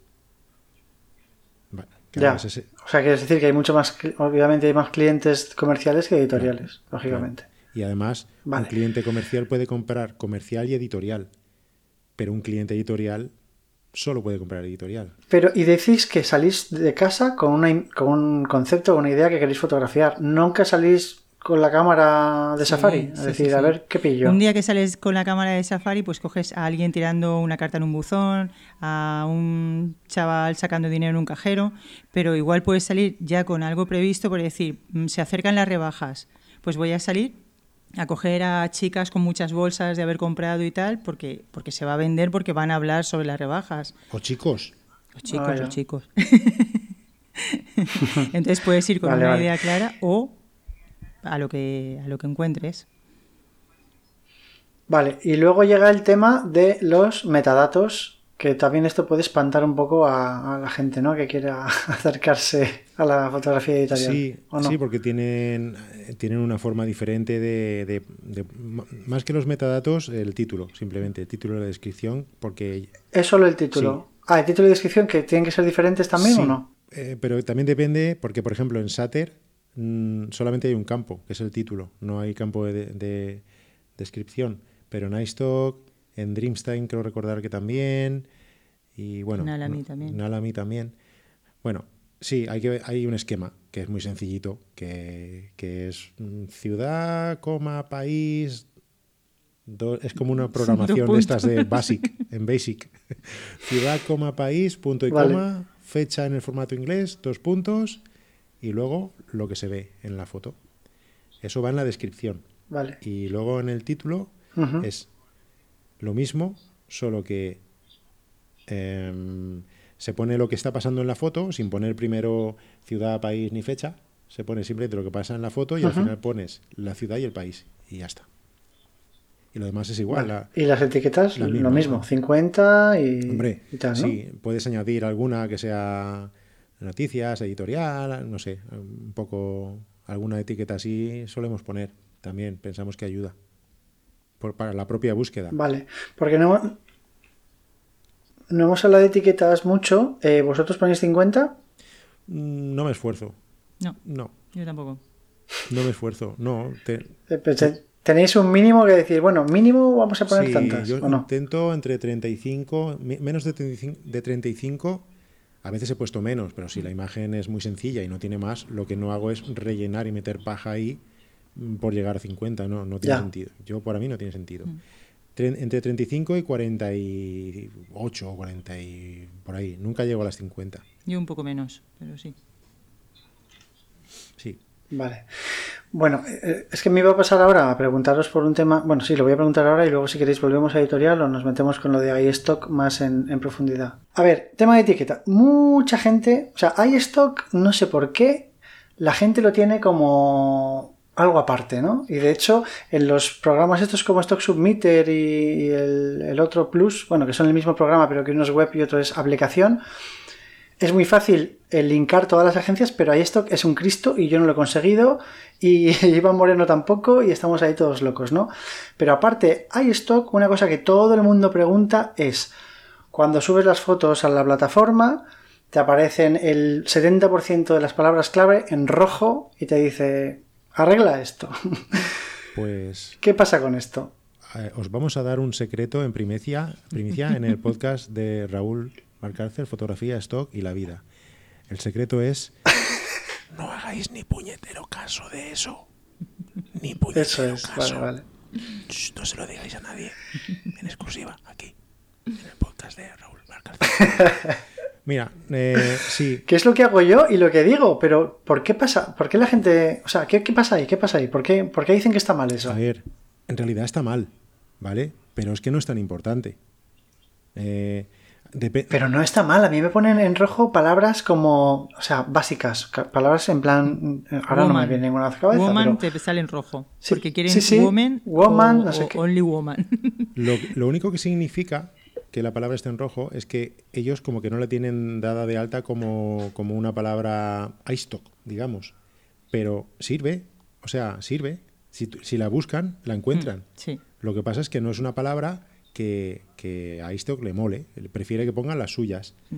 Pero yo, con lo que yo... ya está. Como que quiere unificar. Sí, con el sistema que, que, tenemos nosotros, más o menos las, la mitad nos salen en verde y la mitad en rojo. Y ya está, y nos vale. Yo no pierdo el tiempo en cambiar las que están en rojo.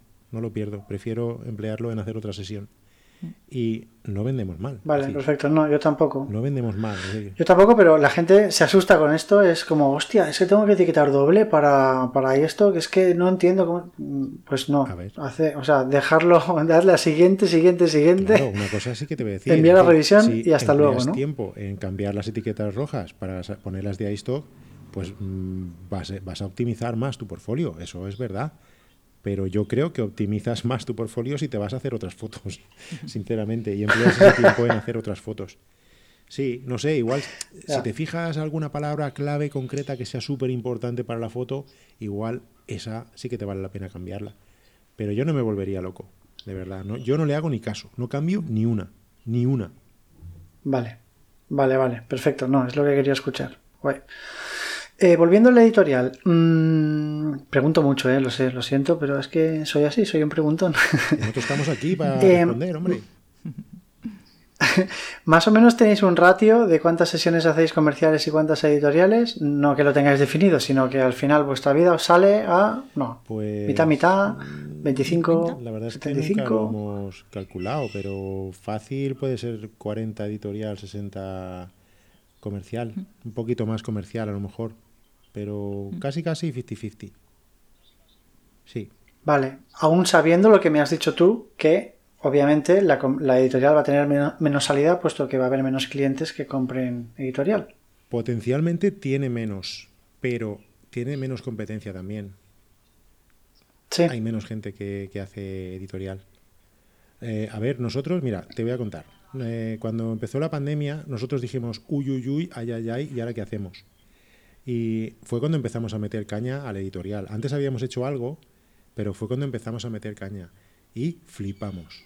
O sea, pegamos un subidón.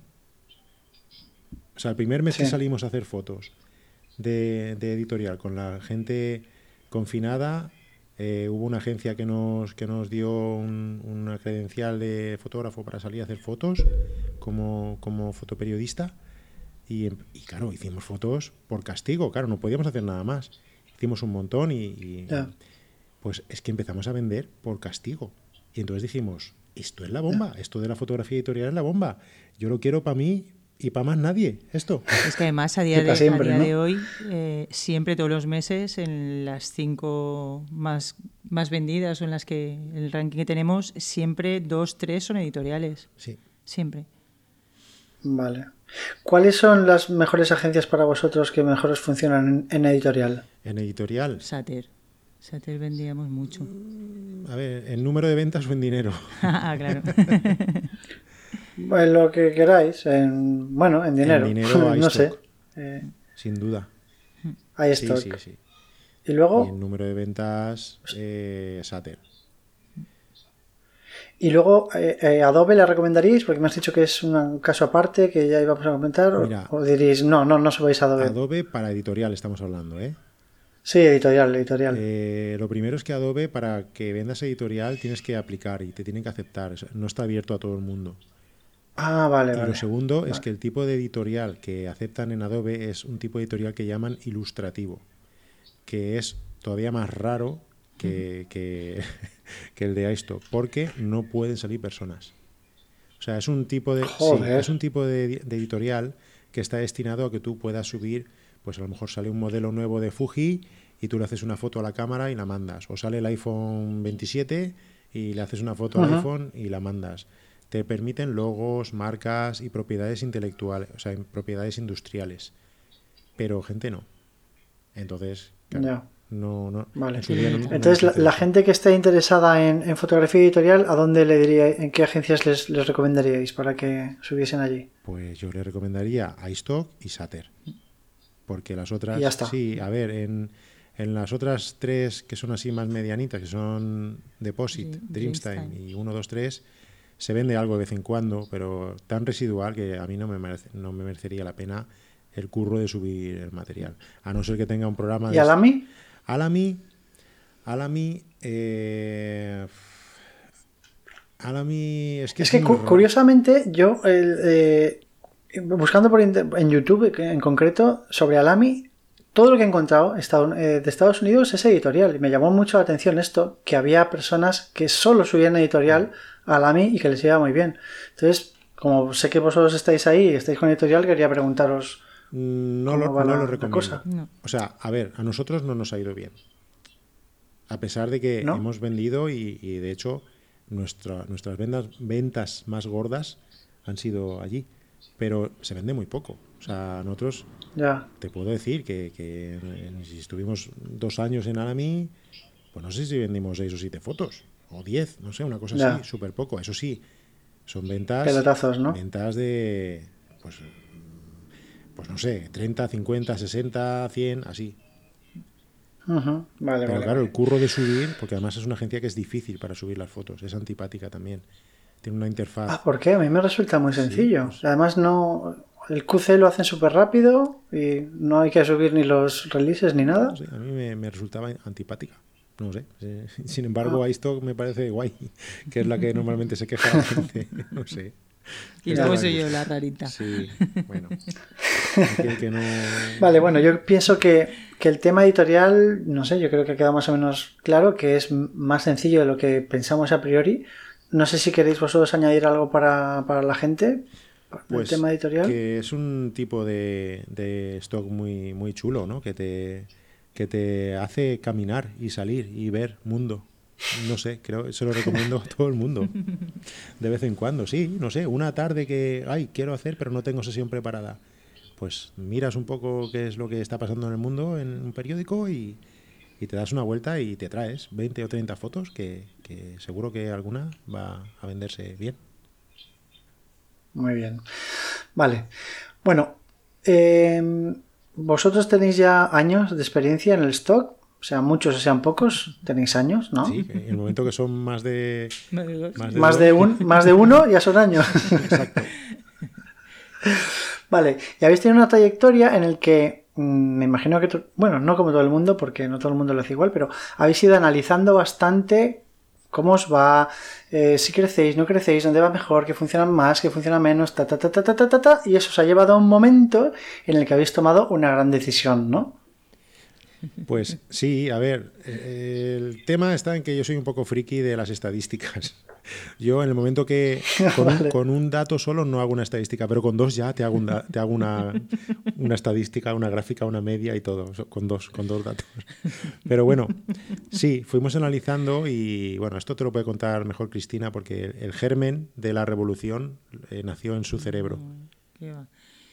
¿Sabes qué pasa? Que cuéntame. uno solo sabe lo que tú dices, vas analizando, pensando, no sé qué, formando una trayectoria. Aquí, aparte de todo eso, es que cuando ya más o menos la tienes, tienes al otro, a la otra persona, que te dice, no, no, eso no. Y dices, mm, mierda, vuelve a empezar a pensar. Entonces, e, es más complicado, porque tú dices, dos pensando, dos cerebros, cuatro manos, no sé, sí, pero a veces también son, ¿sabes? Esto no, esto no, esto no. Con lo que uno quiere, bueno, pues a veces es más complicado. Y referido a esto, lo que veíamos nosotros es que si subíamos, que es la teoría del stock, del microstock, es subir a todas las agencias y una misma sesión, una misma foto, venderla 800 millones de veces. No sé, lo que pensamos al final es que subiendo a todas las agencias, lo que conseguíamos es que mm, los precios se desvirtuaran. De que si todos venden igual, lo lógico es que compres al más barato. No sé, pensamos por ahí mucho y al final decidimos que íbamos a ser coherentes con nuestros pensamientos y vender solo en una. ¿Y este ser solo en una? A ver, a lo mejor la pregunta es un poco estúpida, pero a lo mejor también llega el momento de decir, oye, si quiero ser exclusivo, ¿por qué serlo en micro y no serlo en macro? ¿Porque no tengo experiencia en macro y no me interesa tampoco meterme por ahí? ¿O, ¿O por qué? Pues, a ver, nosotros el macro siempre lo hemos visto como para mayores, ¿no? ¿Sabes? Es como, a ver, la experiencia nuestra era en micro y la única experiencia que tenemos en macro es a los tres meses de empezar con el stock mandar a, Addictive y que Víctor nos dijera muchas gracias por participar, pero primero tendréis que hacer, fotos, lo cual nos vino muy bien, ¿no? Porque yo creo que a mucha gente le pasa, ¿no? Que empiezan en el stock y, y se flipa. Nosotros nos flipamos mucho empezamos a mandar a todas las agencias y como ves mm. que te van cogiendo, te van cogiendo, te creces. Y de verdad, a los tres meses aplicamos a Addictive. Claro, o sea, el, baño de realidad fue muy bien aplicado por Víctor. Es decir, em, no es lo que estamos buscando, ¿sabes? Y ya está. Entonces, eh, nosotros nos, tenemos por fotógrafos de stock micro, pero además muy micro. Y a mucha honra también. Mm, sí, sí, sí, por supuesto. Defendemos el punto de vista de que los de macro no son mejores ni peores, ni ganan más ni menos. O sea, sabemos de fotógrafos micro que ganan muchísimo dinero. O sea, empezando por el, rey Midas. Yuri Arcus es, microstock. ¿Por qué no hace macro? ¿Sabes? No sé. A lo mejor hoy en día hace, no lo sé, porque la verdad es que hace tiempo que no le sigo la pista, y, pero hasta donde yo sabía, pues, o, Luis Álvarez. Luis Álvarez, bueno, Luis Álvarez ahora está más en Getty que otra cosa, pero Getty tampoco es que sea un macro de las altas esferas. Y no sé, hay, hay gente muy top que decide quedarse en micro. Entonces, hmm. mm, yo ahora mismo no tengo ganas de ir a micro. Yo estoy muy a gusto en iStock con, con el tema de la exclusividad. Y sí que miro con ojitos a Getty, si algún día nos invitan o eso, pues seguramente sí. Bueno, y también vendes, vendemos ahí en Getty, aparte de la exclusividad, se van vendiendo cosas ahí. Yo... Ah, estáis en Getty. Ah, bueno, no, a través de iStock, vale, vale, Yo lo que sí que veo es que más que buen fotógrafo o, mal fotógrafo o tal, yo lo que más distingo del micro y del macro es que el micro tiene una idea muy clara, de, muy clara comercial, muy publicitaria, y lo otro es más, hmm. más sensaciones o más bohemio o más, no sé. Sí. Mm, la idea... Te, hago un retrato que vale para lo que tú quieras, sí. Entonces, eh, es, esta idea de publicidad, que es la básica del micro, yo creo que, bueno, para mí eh, lo que dice Fran es mi maestro, lo que, y él viene de la publicidad, es, lo que empezó a estudiar y lo que le tira, y le tira un montón el que lo que él ha dicho. A mí me flipa cuando hago un, un mensaje, lo codifico y alguien, un comprador, lo ha descodificado, lo mismo que bueno, pues eso, él busca mucho ese mensaje y, eso es la esencia del micro. Así que ahí estamos. Yo donde él se ponga, yo ahí. vale, entonces decidís, eh, decidís eh, hacer los exclusivos de iStock, que una cosa súper importante que yo no sabía es que ser exclusivo de iStock no es solo que no pueda subir a otras agencias la sesión que subes a iStock, sino que como fotógrafo Pepe Jiménez no puede subir ninguna foto a ninguna agencia. Exactamente. Vendes tu alma al diablo, básicamente. o sea, es exclusividad heavy metal, digamos, o sea, a tope. Sí, sí, pero hicimos nuestros cálculos y, vimos que en iStock ganábamos la mitad del total.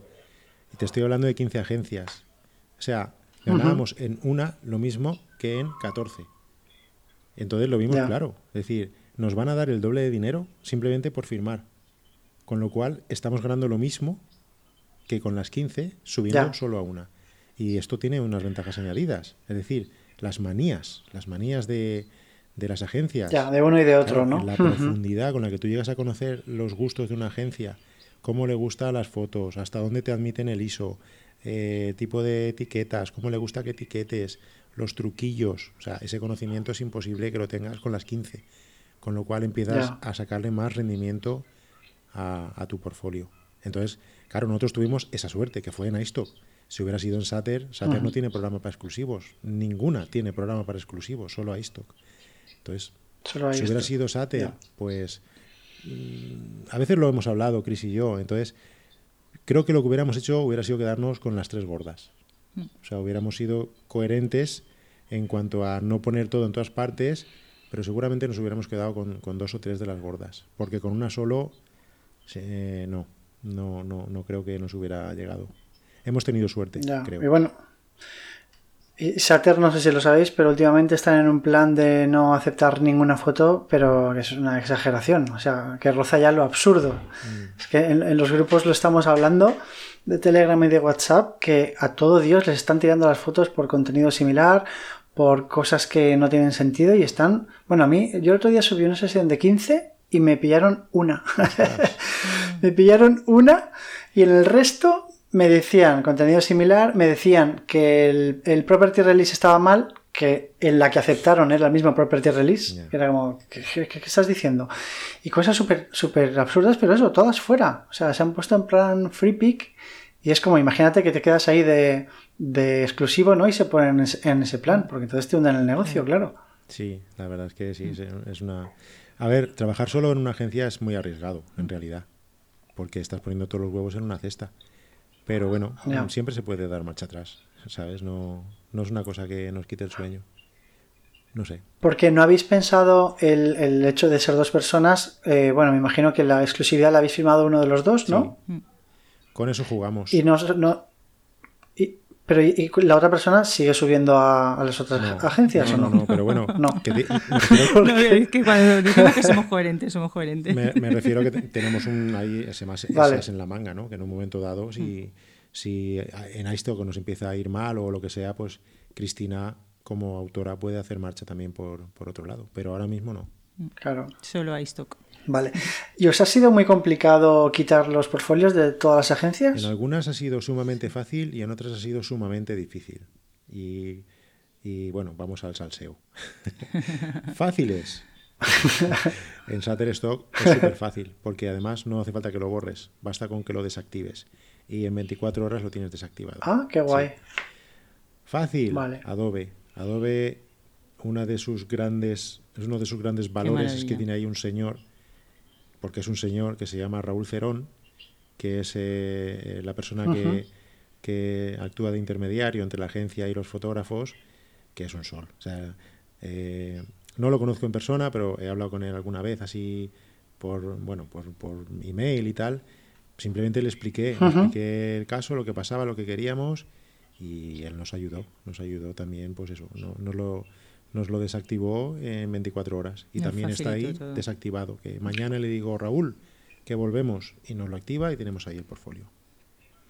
vale, o sea, lo tenéis todo ahí puesto, pero desactivado y ahí por lo que pueda pasar. Esas dos, sí. vale, vale. En esas dos sí. Luego, difícil, Dreamstein. Dreamstein es ah. cuidadín con Dreamstein. cuidadín porque, sí, sí, le dices, necesito borrar el portfolio porque voy a trabajar en exclusiva y tal y te dicen, ah, pues muy bien, pues bórralo. Bórralo es borra tu foto a foto. Tienes que entrar en cada foto, entrar en un menú, no sé qué. O sea, yo no sé, estuve dos semanas o tres semanas borrando fotos. Porque ellos no, no les dio la gana de borrármelo.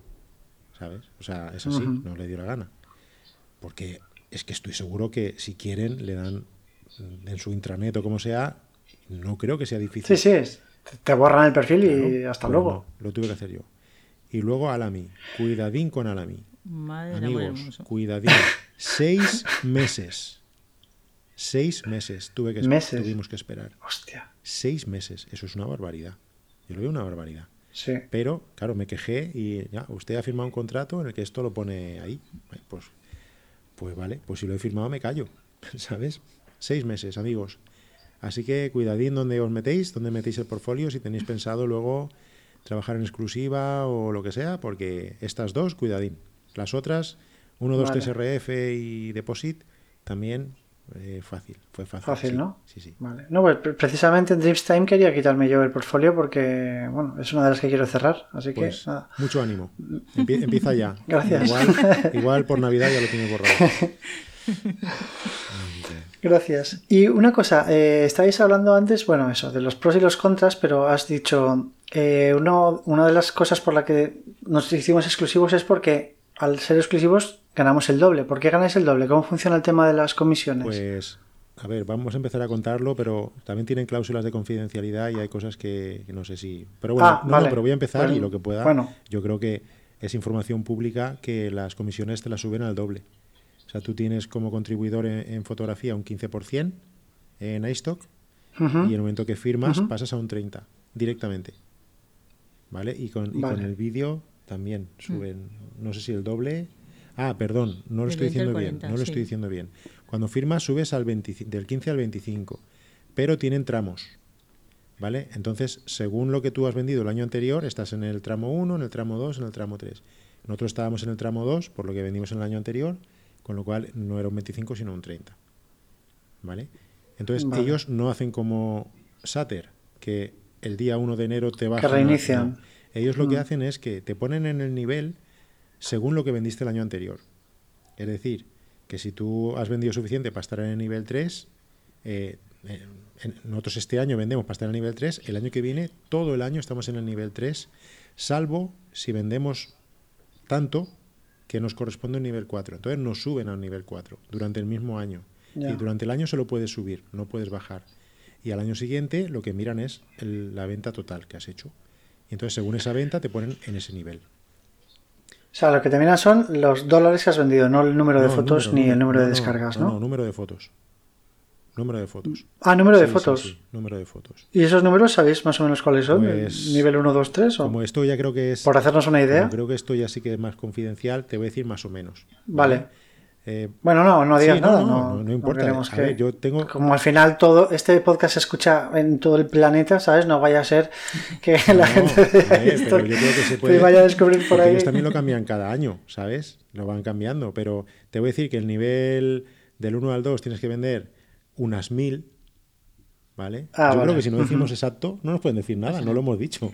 Unas mil. Bueno, pero tampoco os lo juguéis, ¿no? En serio, no, pasa nada. A ver si. Este año... No, pero quiere decir que encima sois exclusivos, ¿sabes? y si solo estáis con ellos, encima os dan el toque. Son unas mil. Luego la siguiente creo que son unas ocho mil. Y luego ya unas cuarenta mil, ya. O sea, se, se, va disparando. Hostia, ya, ya. Sí, al nivel 3 se puede llegar, pero al nivel 4 ya lo veo ya para gente muy hipervitaminada.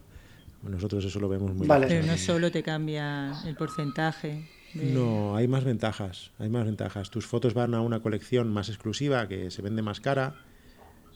Las mejores fotos las meten en una colección permanente de Getty, que esas también se venden más cara.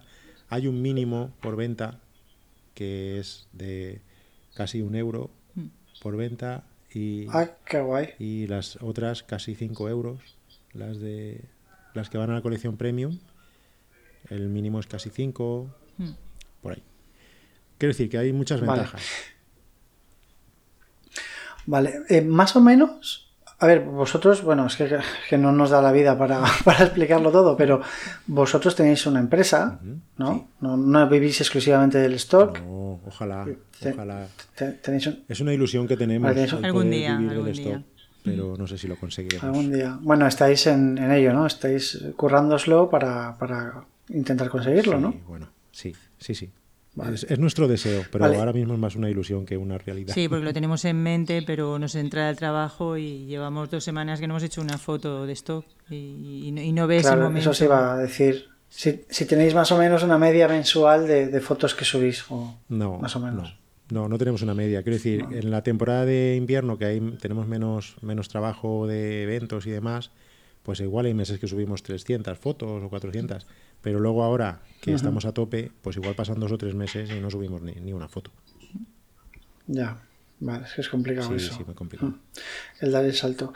Em, para la gente que, que esté pensando, hostia, pues yo quiero ser exclusivo de iStock. Eh, ¿Cómo hay que hacer? ¿Es muy complicado? Contadnos un poquito cómo es Cristina, Que, no te deja hablar. Ah, no, es que, es que lo, hace mucho mejor. Nada, en todas las partes de, ¿sabes? Donde subes las fotos, donde ves las regalías, donde ves el portfolio, en todas partes te tienes links que te ponen, mm, hazte exclusivo, hazte exclusivo, hazte como suscríbete, suscríbete. Ostras, nunca lo he visto. Igual, sí, sí, directamente pinchas, te hace leer el contrato si quieres leerlo, el, el de exclusivo, y te pone una aplica aquí. Y... Mejor leerlo, ¿no? sí, sí, sí, claro. Pero bueno, que le, das la sangre, los hijos y todo a perpetuidad como, como si no fueras exclusivo. O sea, la cláusula esa de que permites que, que hagan lo que quieran con tus fotos, incluso editarla, trocearla, venderla, no sé qué, no sé cuántos, eso está en todas las agencias, quiero decir, les das la sangre. Entonces, aquí, pues más. pero bueno, eh, está súper indicado. Al final te pone ahí un cuadradito verde de aplica aquí lo pides y vale, luego... estoy buscando pero no lo encuentro. Pero bueno, supongo que en algún momento saldrá o que no, no, es, ah. no es difícil encontrarlo. Por ejemplo, en la página, estás en la página de iStock, en la página donde, ves las, las ventas. Sí. Ah. donde ves esos gráficos que, tanto le deben de gustar a Fran, ¿no? La, la cuenta. Hay otra manera más fácil que es mandarles un ticket y ya está. Ah, vale, vale. También. Vale. Bueno, bueno, que es, que sencillo. Sí, pero, que, quiero decir que, está, ¿sabes? Como que te inducen a ello, que está por ahí por todas partes, pone, hazte exclusivo, hazte exclusivo. Vale. Debe ser que soy tan chiquitito que dicen, uff, este no, no nos interesa. Cuando suba más le pondremos el cartelito. Vale, entonces, eh, nada, te haces exclusivo, rellenas el formulario ese y te quedas a la espera de que te digan si sí o si no y, tal, ¿no? y ya está. en realidad no rellenas ningún formulario, les mandas un ticket porque el enlace que dice Chris al final te lleva a, un ticket. mandar un, ticket. No le digas mira porque estamos en, en, un podcast. Bueno, es que quiero que vea para que lo busque él y lo explique él. La página de gestión de tu cuenta le pone cuántas has vendido. Aquí te pone más, más información acerca de cómo convertirte en un colaborador exclusivo. Ahí está el link, en la página normal, en la de tu perfil. En la página de tu pues, perfil. sí, sí, pues no me sale. Debe ser que mi, perfil es muy triste. Pero no pasa nada. Bueno, eh, todo el mundo que se ponga ahí a, darle vueltas a la página y si no que escriba un ticket, como dice Fran, y, y ya está. y claro, desde que te dicen OK, ¿Cuánto tiempo? O sea, ¿cómo es la migración? Eso es una movida, ¿no? Claro, es que primero que te digan que sí, porque... Claro, que no será sencillo, claro. Por YouTube mucha gente nos escribe, bueno, algunos casos ha habido de, oye, es que yo he, aplicado y me han dicho que no. Eh, incluso algún compañero que ya era exclusivo, luego dejó de serlo, lo, ha vuelto a pedir y le han dicho que no, ¿sabes? Que decir que, que, no, es, no es una cosa que, que, se tiene de por sí. Hay un revisor que mira, yo no sé lo que tienen en cuenta, si el número de ventas o qué, no lo sé. Pero bueno, llegamos al momento que te contestan que sí. Te mandan un email y en ese email lo que te dicen es que en cuanto puedas confirmar que no tienes ni una sola foto puesta a la venta en ningún otro banco de imágenes bajo la licencia royalty free, porque maneje royalty sí que se puede, que eso sí que ahora lo hablamos. Eh, cuando lo tienes, entonces les contestas a ese email y entonces ellos te mandan un contrato nuevo. Lo firmas, lo devuelves y en un plazo de dos semanas más o menos eh, lo tienes. Tienes ya las condiciones nuevas. Vale. Y ese, ese estado no caduca nunca, ¿no? No te dicen, tienes dos meses para hacer esto. Mm. No, es como si tardas seis meses en que mí te quite tus fotos, te están esperando esos seis meses y, y, no te dicen, oye, que te has pasado ya de tiempo, no, ya no nos interesa. Somos la prueba viva de eso y te confieso que tenía ese, ese miedo, ¿no? Que, dijese, oye, que ya hemos borrado todo y que dijesen, ¿y tú quién eres? no, pero sí, sí, contestamos y sin ningún problema. Bueno, y en general, una vez hecho esto, ¿lleváis dos meses o así o tres? ¿Dos? Eh, ¿dos? Lo hicimos en eh, marzo, abril. Empezamos en marzo. Eh, marzo fue el primer mes que estuvimos completo como, como exclusivos o sea que lleváis casi tres meses, porque hoy estamos a finales de mayo. ¿Cuáles son vuestras conclusiones, sensaciones, cositas? pues me hemos pasado de, de vender el doble de, bueno, como ya había dicho, el porcentaje de las regalías ha pasado de un 0,40 más o menos a un euro por venta y, y hemos pasado a vender más del doble, de febrero a, o sea, de marzo a mayo, el doble En, en cantidad. descargas? no, no, en dinero. Ah, ¿y las descargas han aumentado también, o no? Un 50% más, más o menos. Ah, vale, sí, qué guay. 50. joder. O sea que estáis muy contentos, Sí, me imagino. sí, sí, estamos contentísimos. Se ha cumplido la expectativa de lo que prometían, es lo que tenemos, así que sí.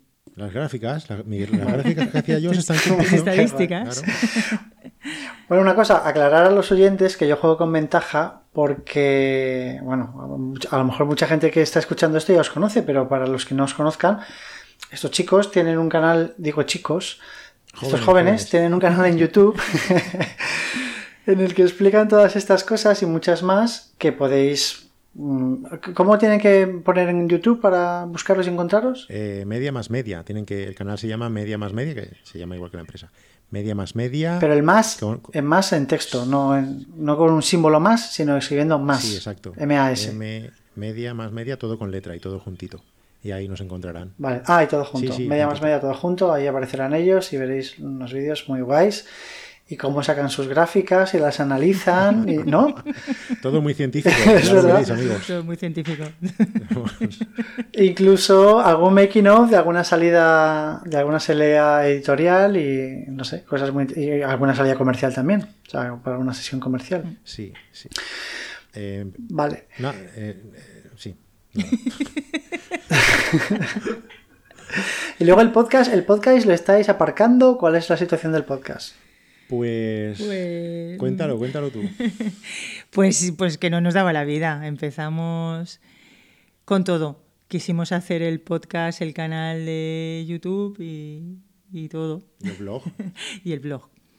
Y nada, y al final cada sesión que hacíamos de stock aprovechábamos para hacer el blog, hacer el podcast hacer- y el, canal, bueno, todo, todo y no nos daba la vida y al final fue un o hacemos fotos o seguimos con todo. Y nada, nos sentamos, hicimos una reunión de ancianos y del consejo de administración y decidimos quedarnos con el canal de YouTube y seguir con las sesiones de, de fotografía de stock. y Vale. A lo mejor volvemos algún Vale. día, no lo sé. Porque a mí el podcast me gusta mucho, Ya, la verdad. ya. Pero bueno, Bueno, pero ahora tenemos el de Raúl, que nos puede invitar de vez en cuando. bueno, no sé. Con lo, Hombre, claro, con lo cuando, le hemos- cuando queráis, cuando Con queráis. lo que le hemos troleado hoy, no sé yo si nos va a invitar. ¿Qué va? Cuando queráis, como si queréis hacer una semana. Voy a hacer una pregunta que viene directamente del infierno, traída por el diablo en mano, Ah, que es eh, ¿y Twitch? ¿Qué Twitch? Ni qué Twitch. ¿Qué Twitch ni qué Twitch? ¿Qué opinamos? ¿Os habéis planteado eh, la moda esta que ahora están todos ahí? Sí. ¿O- sí, sí, nos lo planteamos. ¿O no? Nos lo planteamos. Eh, mm, a ver. Empieza con, cariño y con respeto, voy a decir esto. con cariño y con respeto, venga, ¿qué ¿Qué? opinas? Ah, no, a ver, no, no. Quiero decir, estuve hablando, estuvimos hablando con otros creadores de contenido antes de, del boom de Twitch. De decir, lo veíamos interesante y tal. Pero después de utilizarlo como usuario, eh, acabó por no gustarnos el modelo de monetización que tiene. No, no nos identificamos y creo que es una gran herramienta y creo que el problema es generacional, fíjate. Creo que Ahí le has dado. Sí, sí. sí, sí, porque creo que es estupendo, pero nosotros analizamos, hicimos gráficas para ver la gente que nos seguía en, YouTube y vimos que era gente muy de nuestra edad. O sea, entre 35 y 55 años estaba el 80% de la gente que nos ve en YouTube. Claro, este, este tipo de consumidores de contenido no está acostumbrado a hacer donaciones, no está acostumbrado a pagar para ver nada. Eh, entonces, pues decidimos que nos veíamos más identificados con el modelo de YouTube, también por el contenido que queremos crear. Porque es verdad que hacemos mucho contenido de estar aquí sentado en la OFI, pero la idea es ir saliendo cada vez más. Entonces, claro, eso en Twitch tiene poca, poca acogida. Pero principalmente el problema Sí, que es es, muy diferente. es generacional. No, no veo que la gente que nos siga nos vaya a hacer donaciones y yo tampoco sé si me sentiría muy cómodo, con todos los respetos para quien lo haga, ¿eh? Quiero decir que no estoy criticándolo, Sí, sí, te entiendo, te entiendo perfectamente. pero no, hoy por hoy no. Hoy por hoy no. No, yo tampoco. Yo cuando lo, lo he visto, lo he usado, eh, fulanito le ha regalado un sombrero. o sea, cosas así, caritas, emojis y... No sé, creo que está muy, muy, muy enfocado a los gamers. Creo que es una pasada para ellos porque un gamer se pone a jugar ahí 17 horas y, todo eso está monetizando y, todos los seguidores lo están viendo. Creo que, que, es muy positivo y además es gente que como le gustan los juegos, pues eso de poner caritas, sombreritos y faldas está genial.